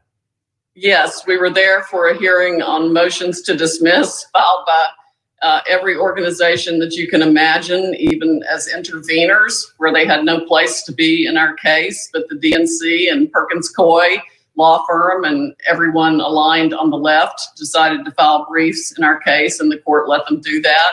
And they argued against our our complaint that alleges all the election fraud and multiple federal constitutional claims that arise from that, that invalidated the votes of hundreds of thousands of Georgians who voted for President Trump. Some didn't have their votes counted, some had their votes eradicated effectively by fraudulent ballots. The court wouldn't pay any attention to any of it. It was obvious the judge had made up his mind before he hit the bench, and he read from a prepared from prepared notes when he granted the motion to dismiss. So we had oral argument, but I would say it was essentially meaningless, except to the extent the public got to hear another federal judicial proceeding that didn't turn out the way it should have. So, Sidney, can you give us a little bit of a path forward? Um, what happens next? Uh, we have had some difficulties in court, as you know. Uh, you still have the fire. Uh, a lot of folks have faith, but the Electoral College is meeting next week. So, what's how's this going to play out?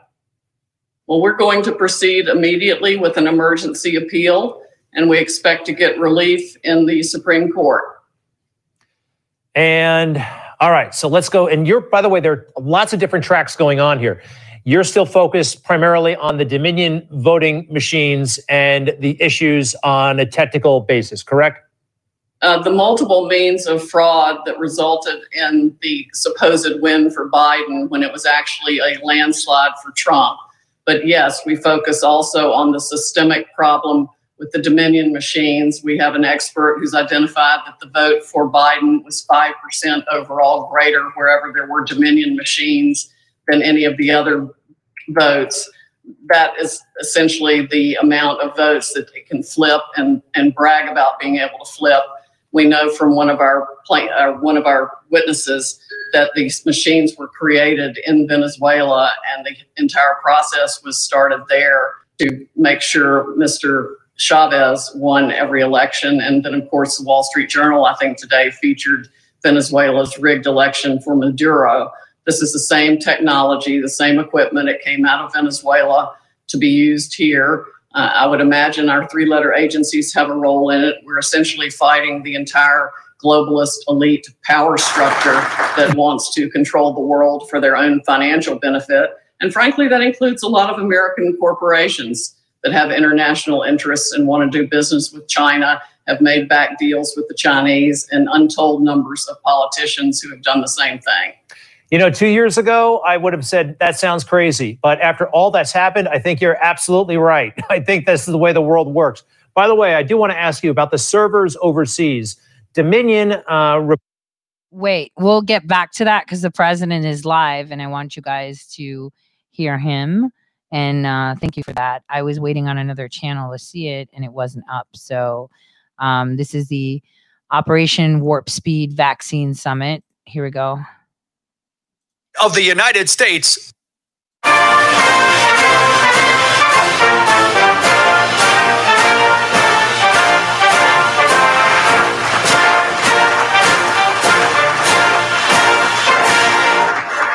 Thank you very much. Please. Thank you very much. Appreciate it very much. I'm honored to welcome doctors, scientists, industry executives, and state and local leaders to our historic Operation Warp Speed Vaccine Summit. It's been some journey for all of us. It's been an incredible success.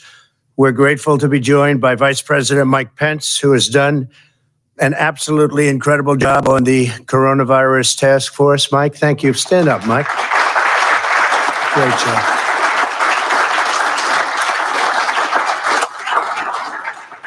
We're here to discuss a monumental national achievement. From the instant the coronavirus invaded our shores, we raced into action to develop a safe and effective vaccine at breakneck speed. It would normally take five years, six years, seven years, or even more. In order to achieve this goal, we harnessed the full power of government, the genius of American scientists, and the might of American industry to save millions and millions of lives all over the world. We're just days away from authorization from the FDA, and we're pushing them hard, at which point we will immediately begin mass distribution before Operation Warp Speed, the typical time frame for development and approval, as you know, uh, could be infinity. And we were very, very happy that uh, we were able to get things done at a level that nobody has ever seen before. The gold standard vaccine has been done in less than nine months. On behalf of the entire nation, I want to thank everyone here today who has been involved in this extraordinary American initiative. I also want to recognize members of my administration who have worked tirelessly in this effort. Uh, Alex Azar, please, Alex. Where's Alex? Thank you, Alex. Great job. Moncef Slaoui, where are you, Moncef? Thank you very much. Great job. A man who's now going to be very important General Gus Perna. I have no doubt about it, right? Logistics. Jared Kushner's worked so hard. Where's Jared? Jared, wherever you may be. Thank you. Thank you, Jared. Dr. Deborah Birx. Deborah? Thank you very much, Deborah. Admiral Brett Giroir. Where is Brett? Great job you've been doing, Brett. Surgeon General Jerome Adams. Jerome, thank you very much. Terrific.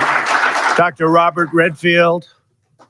Robert, thank you very much. Appreciate it. Administrator Seema Verma. Seema, thank you. Dr. Peter Marks. Peter? Where's Peter? Thank you. Paul Mango, Adam Boehler, and Brad Smith. Thank you very much. Great job. Thank you all very much. Incredible job. And, and many others also, many, many others. We're also grateful to be joined by Governors Greg Abbott. Where's Greg? Bill Lee. Bill? Thank you. Thank you. Thank you, Bill. Ron DeSantis. Ron. Thank you, Ron. Thank you. Thank you very much. Great job, Ron and John Bel Edwards. John Bel. Thank you. Thank you, John Bel. Thank you very much. As well as Senator John Barrasso, who's a fantastic doctor, also, by the way, I have to say, when we when I need info on that subject, I call up John. Thank you, John, very much. Senator Steve Daines, congratulations on a great win. Great win. That was easier than you thought, it turned out, right? It was a little easier than you thought. Great going. We're proud of you. Congressman Greg Walden. Greg, thank you very much. Thank you very much. And Congressman Brad Wenstrup. Thank you, Brad. Great job. And many, many others. My administration provided a total of $14 billion to accelerate vaccine development and to manufacture all of the top candidates in advance, long in advance.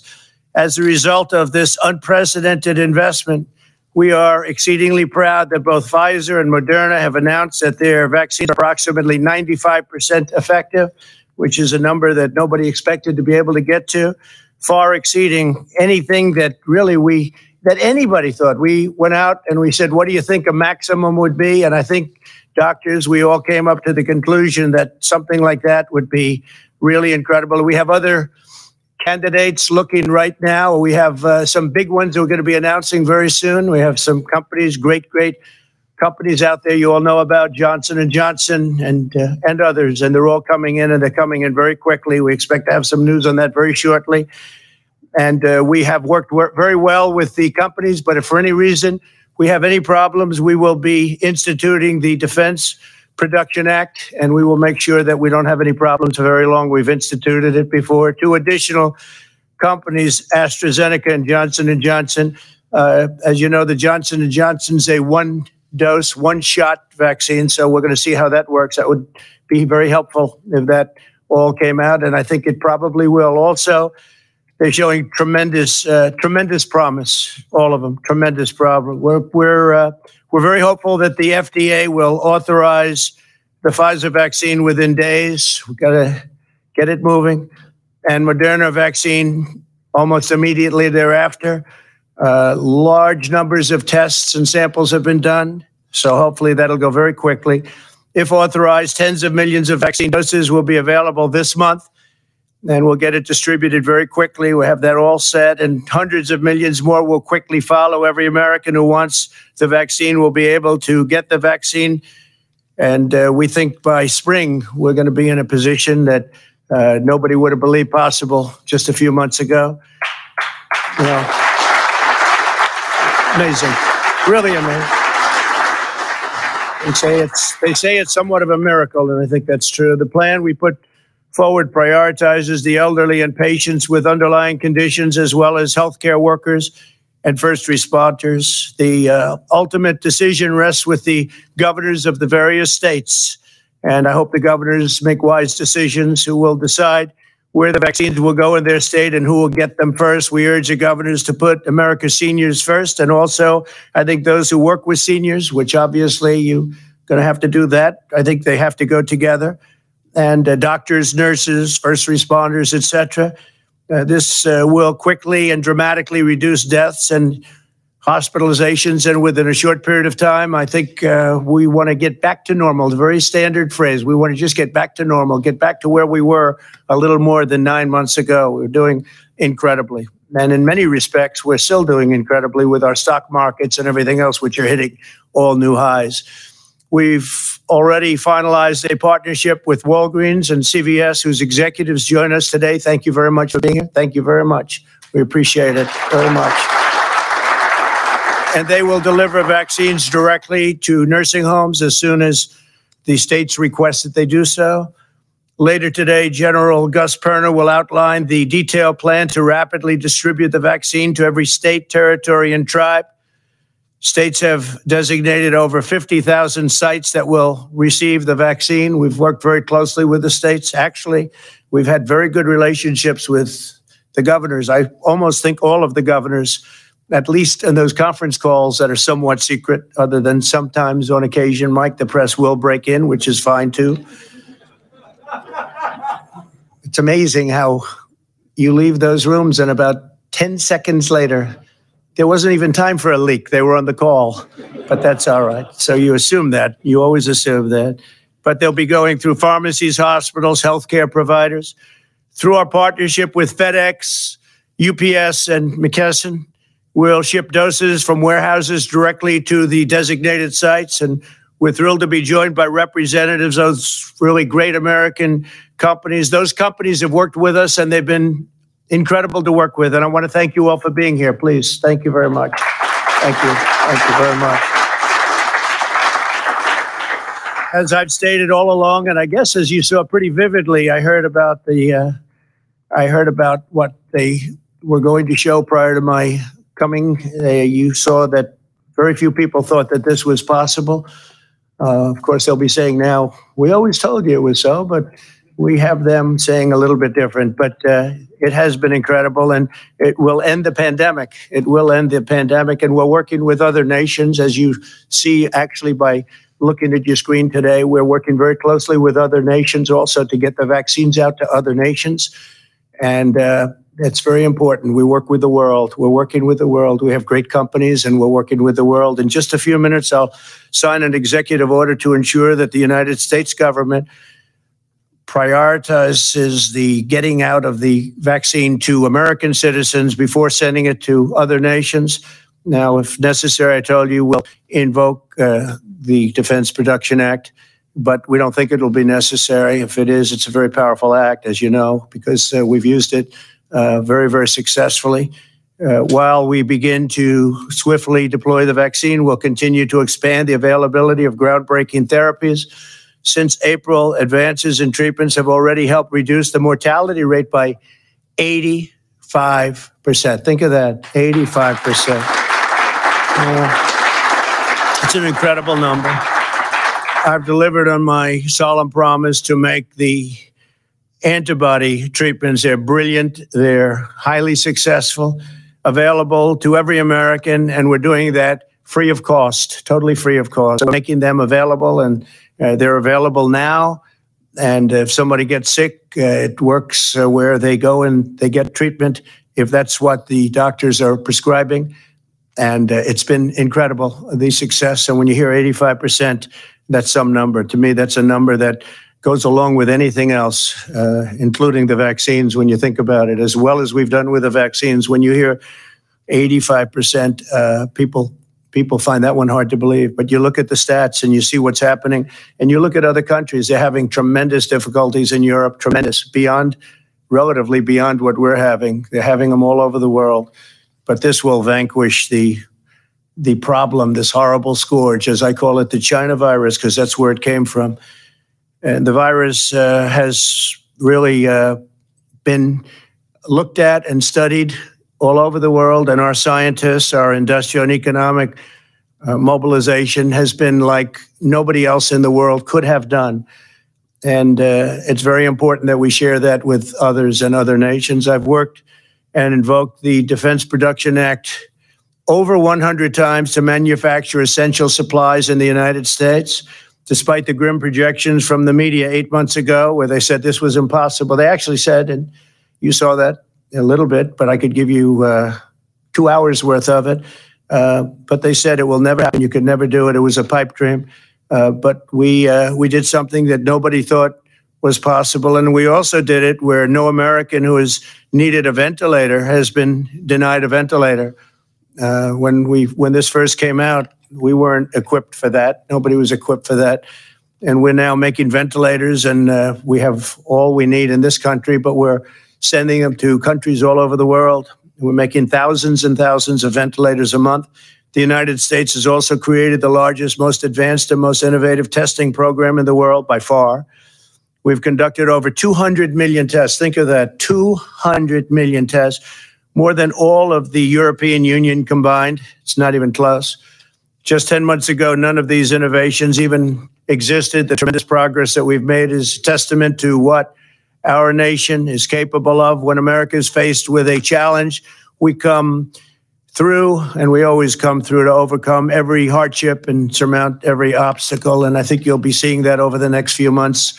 Uh, the numbers should skyrocket downward.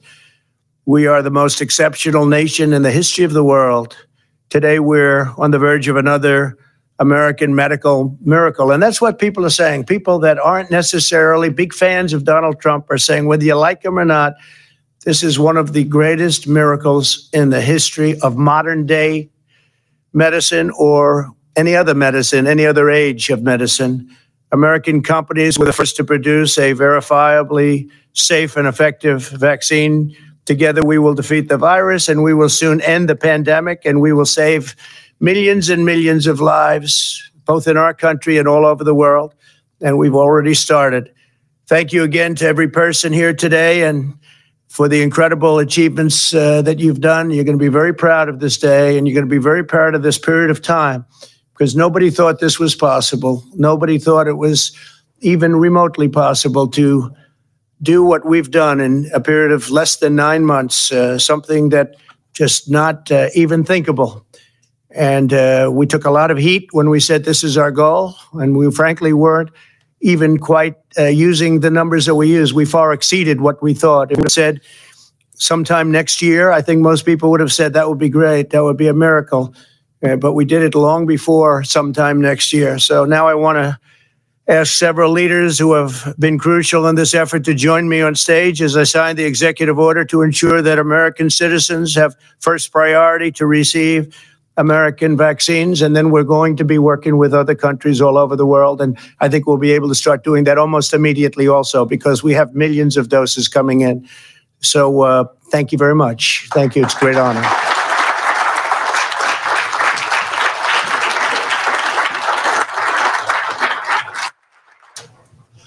So let's see here. This, I guess we have to do our vice president.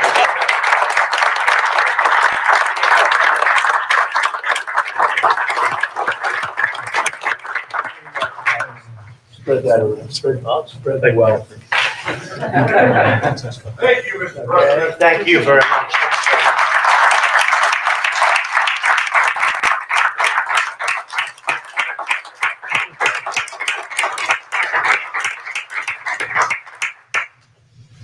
Thank you very much, everybody. Thank you.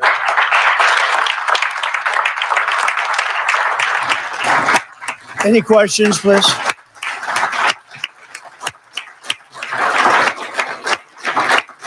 Thank you. Thank you.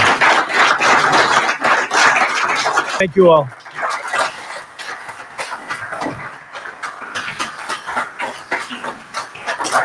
Any questions, please? Question? Yes, please. wondering you know, what your message is to the American people, given all of the increasing cases right now, about what they should do over Christmas and the, the hardship that they're all facing as this, this virus does get worse. Yeah, well, CDC puts out their guidelines and they're very important guidelines. But uh, I think this I think that the vaccine was our goal. That was number one because that was the way. Uh, it was the way it ends. Plus, you do have an immunity. You develop immunity over a period of time. And I hear we're close to 15%. I'm hearing that. And that is terrific. That's a very powerful vaccine in itself uh, and just tremendous progress has been made. Uh, one of the reasons we do show so many, and I say this, and I've been saying it for a long time, so many cases is because of the fact that we have 200 million tests. And you take, uh, I think India is actually in second place with just a fraction of that number. So we're uh, many times greater than the second country. And India has 1.4 billion people, where, where our testing program has been incredible. And we actually are also coming out with new tests very shortly that will make the process even easier. And you won't need doctors necessarily to do the test. So we have some incredible tests coming out in a very short period of time. Yeah, please. Uh, some of these scientific officials here in this room have encouraged Americans not to travel this holiday season, not to go to large gatherings. Across the street, you've been holding holiday parties with hundreds of people not wearing masks. Why are you modeling a different behavior to the American people than what your yeah. scientists tell. Well, they're Christmas parties, and uh, frankly, we've reduced the number very substantially, as you know. And I see a lot of people at the parties wearing masks. I mean, I have, I would say that uh, I look out at the audience at those parties, and we have a lot of people wearing masks, and I think that's a good thing.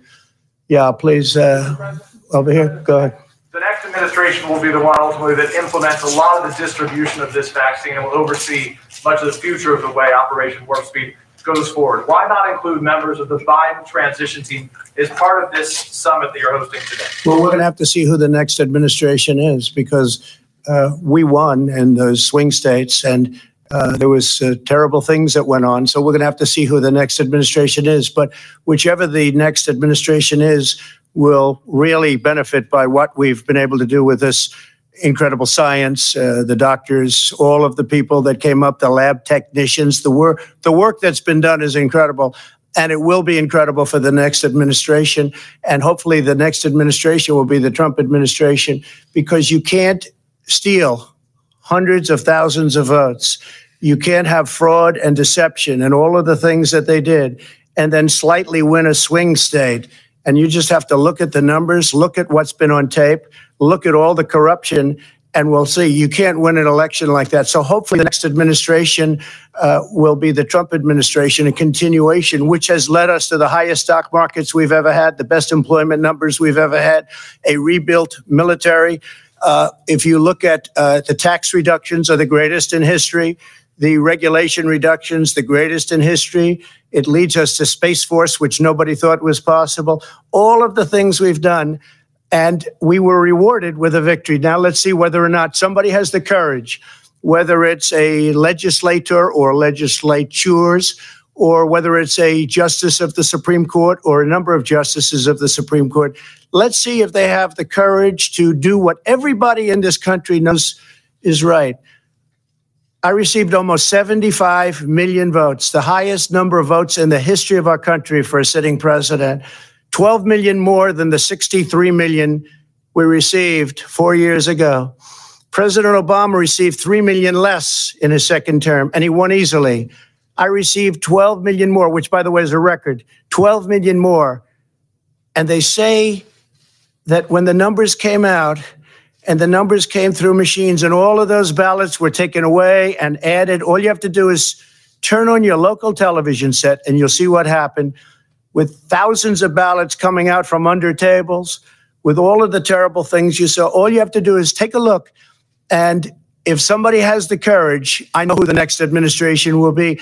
And I'll tell you what, life will be much easier for this country because of what we've done right now and because of a lot of the people in this room, the job you've done on the vaccine, together with a lot of others, has been a modern day miracle. And it's really been acknowledged as such. And I want to thank you. I want to give you my love and I want to give you my thanks because you're very special people. And now, good luck. You distribute that, General, and really set records, okay? Set records just like we've been doing for four years. Thank you very much. Thank you, everybody. Thank you.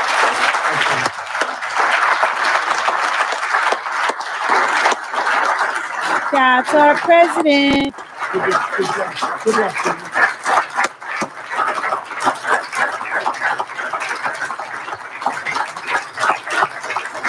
The interpreter looks like she's kind of out of breath for some reason.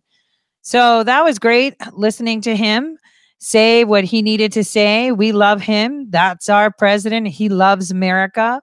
And he said what was needed to be put out. I mean, I saw Cat Turd tweet out while I was watching this, oh, what happened? Did someone like cure the flu or something along the lines? Let me just see. Because Twitter didn't like what I tweeted out about Brennan and they temporarily had me check that I'm not a bot. It just so happens whenever I tag him in something, it's like they really want to like hone in on my device. So, um, cat turd too on Twitter had um tweeted out a question. I'm trying to find what the heck is going on here. This is all going crazy. Um, Cat Turd 2 said, Where's the yearly flu? Didn't everybody hear? No more flu. COVID has cured that. Right? Um, so that was that was interesting. And everyone DM me, oh my gosh, your account is now being censored after my tweet about Brennan. Of course.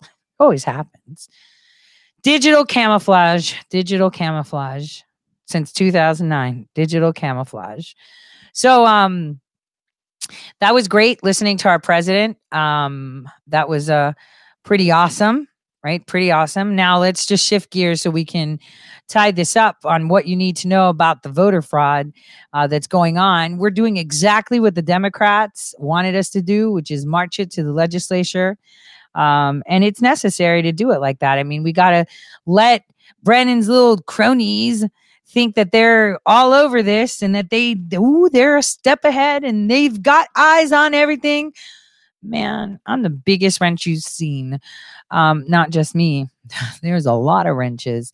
And um, kind of like what uh, Patrick Burns said yesterday, there's a small group of people, but there's thousands of other people breaking that information and all this stuff down because uh, it's a collective effort. Now, before we get to Sidney Powell and uh, the servers overseas, We already know that they're counting votes overseas. We already know um, that China is a threat. We already know that it's the off the shelf components that are in these machines that are causing the vulnerabilities for other nations to come in. We already know all this.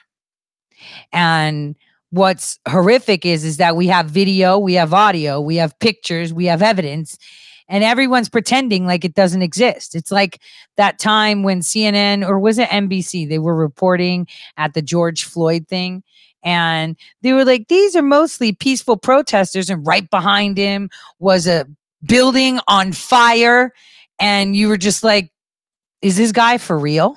Like is he for real? Now, um disappointment for me was that uh, Rudy Giuliani has been coveted. Uh, he um, was interviewed on OAN, and I want to play the last five minutes of that interview uh, for you uh, before we jump back over to Sidney Powell's statements when they asked her about the servers in Germany. The servers my listeners knew about, and those that have been watching my writings from 2018 because I told the world about the German servers in 2018. Just like in 2018, I told you that they were unmasking General Flynn. I even titled the article Unmasking in 2018 and put a picture of the guy who was the ambassador for the United States in Russia who happened to be on that list that you know, our amazing Rick Grinnell released. And it was way before the Kislyak call that he was unmasking him. But, you know, I'm just good at Googling things. Now let's listen to Giuliani and the, the, the raid that happened at his house. I believe it was in Florida. I looked at the tapes of that. It was like worse than the raid that they did on El Chapo uh, many years ago. It, it's it's really incredible how they treat people in the Trump yes, orbit. But look, but and you're right, happens, Mayor. The question is, where is the DOJ? Look what happens when they have a bank heist. This looks like a bank heist. If, if you don't move immediately on this, I don't know why you're the FBI. Yeah, and so I mean, this, this, there's no doubt about this. There's no doubt they're ca- counting phony ballots. You don't do it at two thirty in the morning and throw everybody out. So you I believe mean, we have to be foolish to think it was any other purpose to it.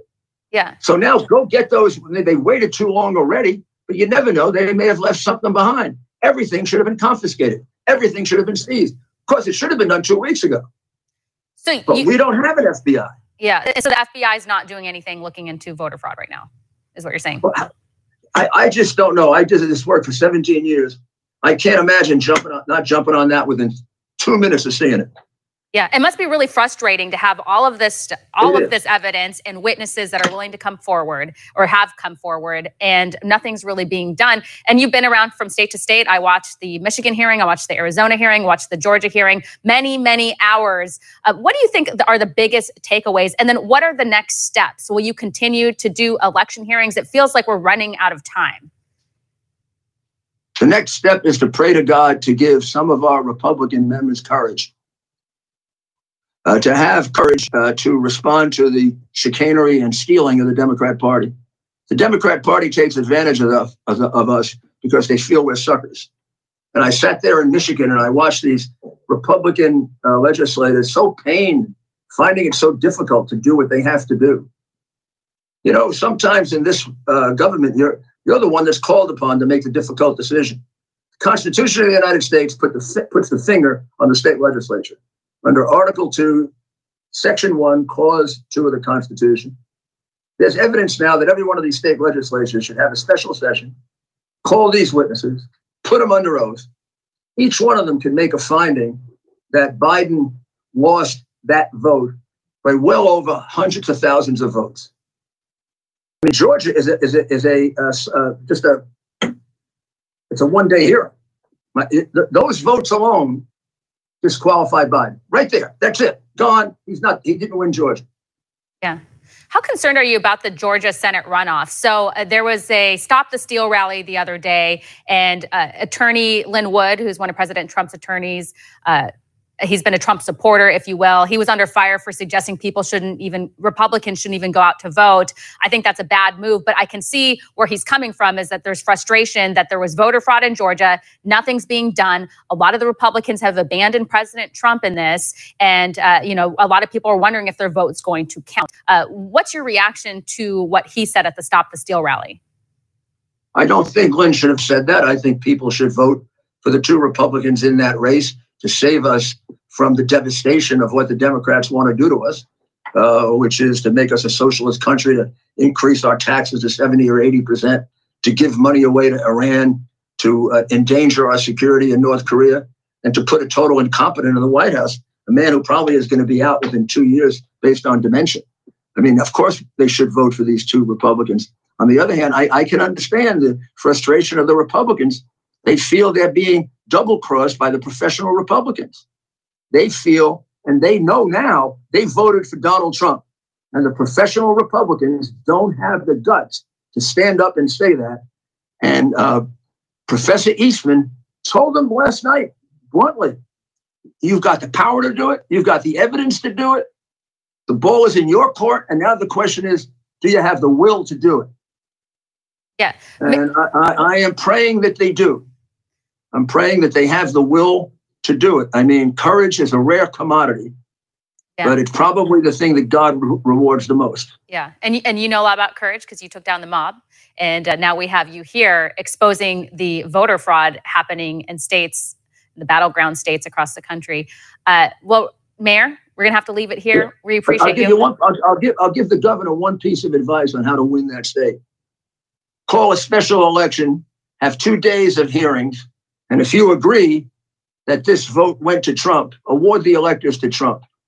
Yeah. They'll win by seventy percent. Yeah. A- Again, it's really hard to wrap your your your mind around Biden winning an election. He he didn't even leave Be his basement. yourself. Seventy percent of Republicans don't believe this was a free and fair election. Even thirty percent of Democrats don't believe it was fair. And you think about him and the rallies that he held, he could hardly get like twenty people there. It's really hard to believe that he got some eighty million votes. I, I'm not buying it. Well, Mayor, He did. we're totally out of time. We appreciate you. Thank you. Good to see. you. Wow, she cut him off real quick, didn't she? Time was up, huh? Well, that's true. How did Biden get all those voters if, you know, everybody loves Biden? Well, hmm. Well, it may have to do with this. So you're going to be like, what? Here is a report that Maria Bartiromo put out uh, talking about Biden's expanding cabinet. But the interesting part is how China is creating super soldiers. This is how you're going to understand. Remember Shadowgate? Remember ShadowNet? Okay. Super soldiers don't have to be real people, too. threat, you were really among the first people to come on this program and raise the red flag about China. You told us that they were building uh, a, a very strong military. We know that they've got the largest navy in the world. Well, the director of national intelligence, John Ratcliffe, uh, joined me on Sunday Morning Futures this weekend to talk about uh, the intelligence that shows the Chinese Communist Party and what it's doing. Here's John Ratcliffe. It's called gene editing. It's altering DNA. And it's one of the things that our intelligence shows that China is doing. They've got a, the PRC, the People's Republic of China, has 2 million strong in its military, and it's trying to make them stronger through. Uh, you know, gene editing. And that's just one of the ways that uh, uh, you know China is trying to um, essentially dominate the planet and set the rules in the world order. And and why it's so important and people need to understand is this is an authoritarian regime. It doesn't care about people's individual rights. We've seen what they've done to the Uyghurs. We've seen what they've done in Hong Kong. Um, it's about putting the state first. And um, that is the exact opposite of what has always made America great. What's your reaction? We've talked about what they're doing in their use of artificial intelligence in the military, but to actually do this gene editing and have this program to test members of the PLO, 2 million communists, to try to make them better and more equipped to handle extreme weather, more equipped to handle chemical attacks. Pretty extraordinary the lengths that they're going, General. Yeah, it's, it, it's not surprising. You know, uh, as Director Ratcliffe said, this is an authoritarian, it's a repressive regime that, uh, as a premium, is is constantly in control of its people, and and the fact that they're trying to use gene editing tools uh, to to change the nature of human beings um, is not surprising, because this is who they really are, and we had that similar experience, did we not? Uh, with Nazism and that authoritarian regime trying to conduct human experiments to do the very same thing. It, it's really to advance the Chinese Communist Party and the state is what this is this is all about. And the fact that they take human beings and put them through this is quite something else. And the, and the ethical questions that surround that are certainly serious. It's one thing to use Yeah. techniques like that to control disease. It's another thing when you're altering human beings. That that is that is clearly something that the United States uh, and like-minded countries, democracies, would never take on. I mean, is China readying to go to war with the United States? And meanwhile, you've got the financial services companies all in on China. Goldman Sachs going to acquire 100% of its securities firm there. What China wants to do, Maria, is dominate and control the Asia Pacific region, which they have made some real progress at at the expense of the United States. They are the most rapid growing military in the world. They have a very strong economy. They're in a technology race to control the advanced technologies of the world. They want to dominate and control the world and change the international order, but they want to do it without having to fight a war and they, they want to avoid that war, but they will use their military to, to bully, to intimidate, and if necessary, Yeah. go to conflict if necessary. But they are, given the success they have had and the progress they've made, um, Okay. avoiding conflict. That's that's really where they Yeah. are. All right, General, we're going to leave it there, but I did want to ask you real quick do you think that the U.S. should get back into the Iran nuclear deal? That's what Jack's, uh, Jake Sullivan said uh, Joe Biden would do.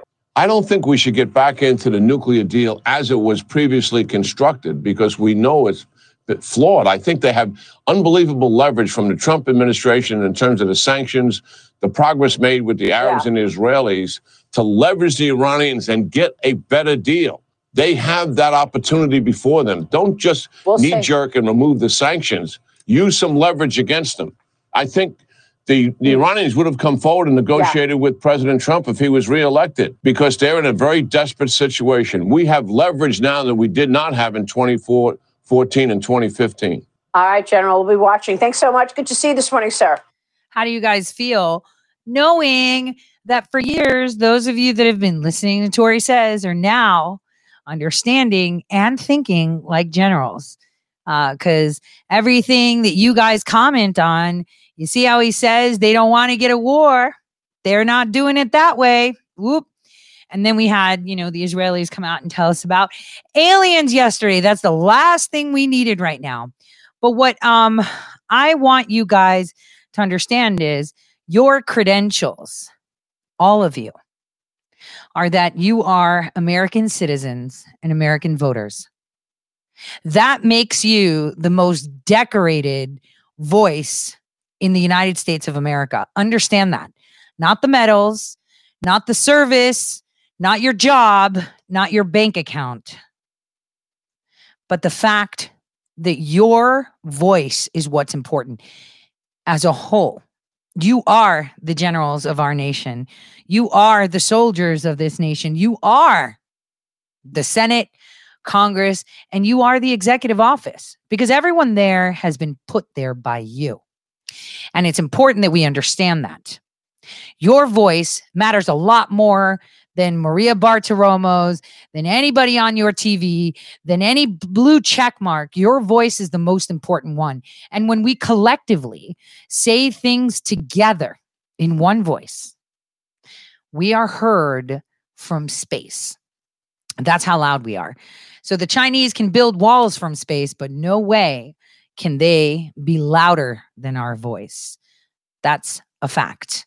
So now, with these elections, we've I walked you through the whole plan, the whole thing.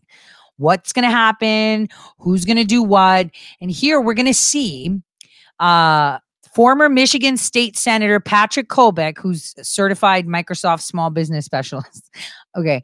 I'm sorry. I don't mean to knock it, but those of you that, you know, everybody can be a certified small tech specialist with, you know, Microsoft. Let's be dead honest.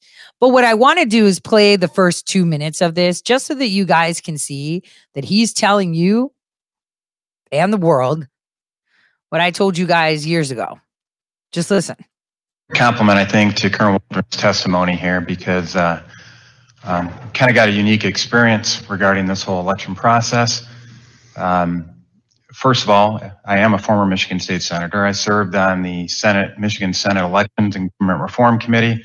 I took those duties very seriously to the point of diagramming out all of our election processes. So I had a pretty good understanding of how elections were supposed to work from a book perspective. Um, but I have another perspective that's useful to this discussion is that um, something that I couldn't do while I was running for office is actually uh, I served as a poll challenger in Detroit at the AV Counting Board um, for the election day from 5 p.m. through the next day into the evening of the following day on November 4th.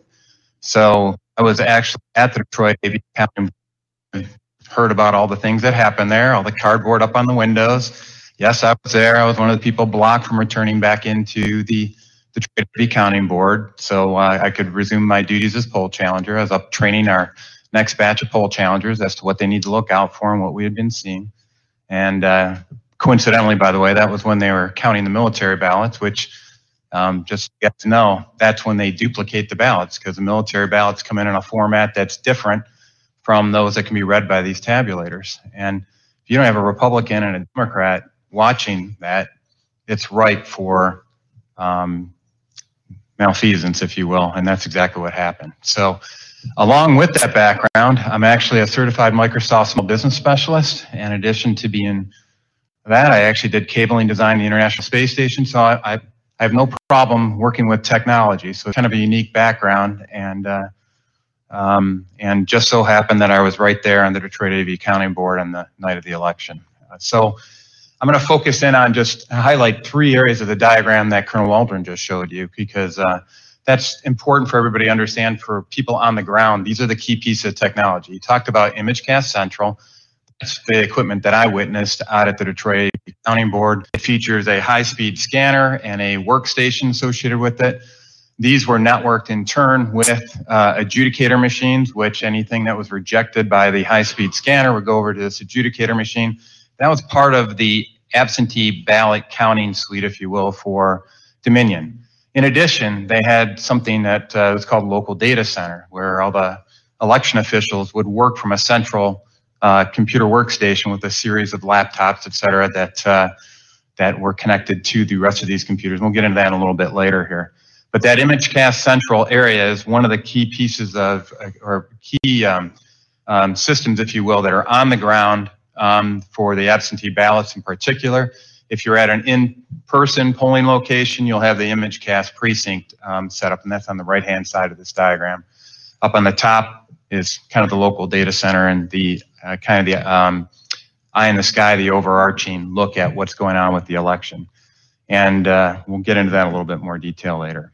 And as you guys know, Dominion voting systems was used here in Arizona in Maricopa County and um, they were using some of the same equipment we were just talking about in regards to ImageCast precinct. All right, so let's go to this chain of custody, and I, I, I could go into a lot more detail on this chain of custody, um, and I'll, I'll but I'm gonna, I like to simplify it into just four key artifacts: qualified voter file, i.e., who's registered to go off and vote in your state. Number two, poll book. That's a precinct-specific extract of the data from your qualified voter file. Um, the ballot itself, pretty important artifact, right? But then, in the spirit of the old Stalin quote, it's not he who votes that counts, it's the one who counts the vote that counts. You got to look at the ballot tabulator and how the votes are tallied. And that was my focus um, when I went to the Detroit AV Counting Board. I was one of those folks that was not specifically assigned to any particular counting station. I was looking at the big picture. And we'll go over what I found here in a sec. First of all, everybody uh, hopefully has seen the idea that there's been a lot of voter uh, anomalies. This is our first clue that something's happened. When you're on the ground, you can see all the things that are happening, you know, onesie twosie style. You say, hey, wait a minute, that that I'm sorry. Do you see this thing right here? What is it called? Algorithm detection. Oh, you mean algorithm? Okay. The algorithm that I've been talking about for like forever and a day. Ooh, man, I'm telling you, they are so screwed. You have no idea how screwed these people are. We caught them all, not only on camera, we caught them all. Every single one of them have been caught. In addition, not only in the United States, we caught them elsewhere too. So let's get back to that video so we can end um, today's Tori show. Tori says show segment. Let's go back where he asks her the question. Look at his face when he's asking. All right, let's get to this. Crazy. But after all that's happened, I think you're absolutely right. I think this is the way the world works. By the way, I do want to ask you about the servers overseas. Dominion uh, reportedly has all kinds of internet connections, and for whatever reason, they were counting the votes in places like Spain and Germany. You've seen the reports. Maybe you know firsthand that you know some of these servers may or may not have been seized. Overseas equipment of Dominion taken possession of by forces friendly to the United States. Do you know anything about that? I am hoping it's the Department of Defense that has them. That is certainly who should have them because it's a national security risk. The Dominion systems should never have been allowed in this country. They are internationally owned. Our votes were counted in Frankfurt, Germany, and altered in Barcelona, Spain, and other places. We simply cannot allow that as the United States of America. We must maintain sovereignty over all our crucial systems and I just wanted to say, I was knee deep in packet tracing yesterday, right? And and um, the first thing that I found with my tracing of you know, this is you know pretty interesting. They get parked in England. They get parked in England and then parsed in England. I'm not even going to mention the name of where, what company is owned by who, because then I can see the Chan boards lighting up with all those. So I'm just going to say they get parked in England. the voting system is one of them. The fact that the CFIUS, the organization of uh, heads of various agencies, ever approved this a number of years ago, I find absolutely appalling. Supreme Court tomorrow for you? I'm sorry I missed that. Will you be in the Supreme Court tomorrow? You said emergency relief. Does that entail you going there? How's that going to actually work? Uh, that's going to work as fast as we can humanly make it work. It may not be tomorrow, but we also have a case out of Michigan that needs to go, a case out of Arizona that may very well wind up there. There should be at least three states before the Supreme Court with enough electoral votes to change the outcome before the end of the week. Sidney Powell, I wish I was an attorney and I could help out, or I knew. The dramatic music is just really cheese, right? So yeah, Arizona. It's actually I'm gonna be very involved in that. Um, so 305, Tory, and bunches of more. Um, I think that's happening on Thursday or tomorrow. I don't know. One of the two. Like she said, it's key. So where are we at? What's happening today? A lot's happening today. I can tell you this week is like super awesome. Very awesome.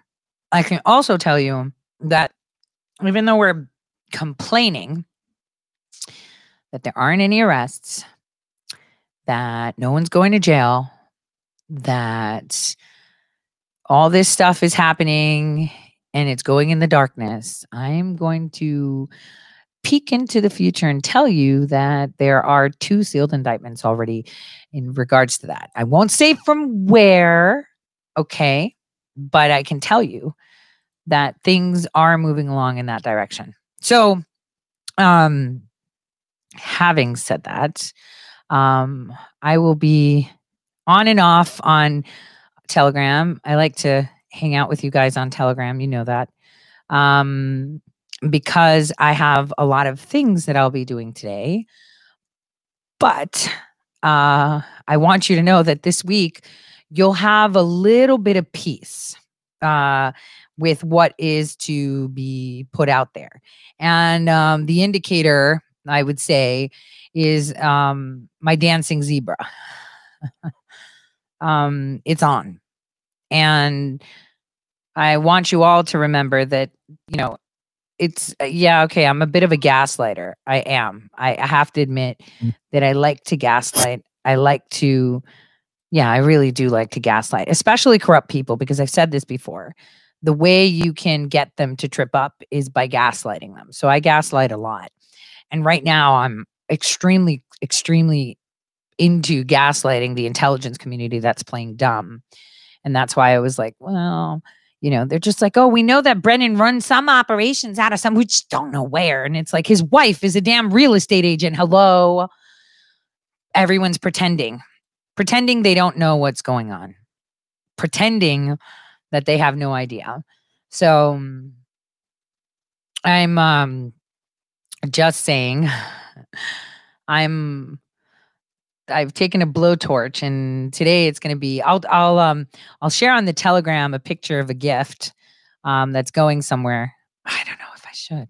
Well, maybe I'll take a picture of it with the with a person holding it. How's that? Uh so um, if you're not on the Telegram chat, you should. Um that's Russian code it gets updated. I mean any of anybody that has it on their desktop, you know how many times it gets updated, right? Um until we get our own safe, you know, space net, you know, quantum blockchain, publicly accessed free intranet, and leave all of the rest on the outliers, um, we got to make a dues, right? We got to make a dues. So things are happening, things are moving quite quickly. You'll be surprised. And for those of you that are going to be down in DC for the Women's for Trump Stop the Steal thing, um, hopefully we'll run into each other. I don't know. I'm I may be preoccupied, and I don't think I want to go because I'm going to tell you this now. Black Lives Matter Plaza is going to be packed with all the little faction groups. I tweeted out a picture where they put out uh, the battle cry for it. So, um, it's uh it's going to be scary. This is where they're going to get really scary. So, um, for those of you that are on Telegram and looking for it, just search for Tori says plus chat, all one word, and you'll be able to find it. Um, and I want to wish everyone a wonderful evening. I will see you guys tomorrow around the same time. You know, if I have a meeting, I may be running late, but today I actually had someone fix the audio. So I hope that was better, um, where they tabulated and um, fixed my firmware while I was um, doing other things. So that's why I was late today. So again, much love. God bless. And remember, it's not about setting the world on fire, even though fires torch things to create the land more fertile. Did you know that? That if a forest actually burns, the next forest that grows on top of the burnt forest is actually richer and greener and better. Just saying. to set the world on fire. I just wanna start a flame in your heart. In my heart, I have but one desire. And that one is you. No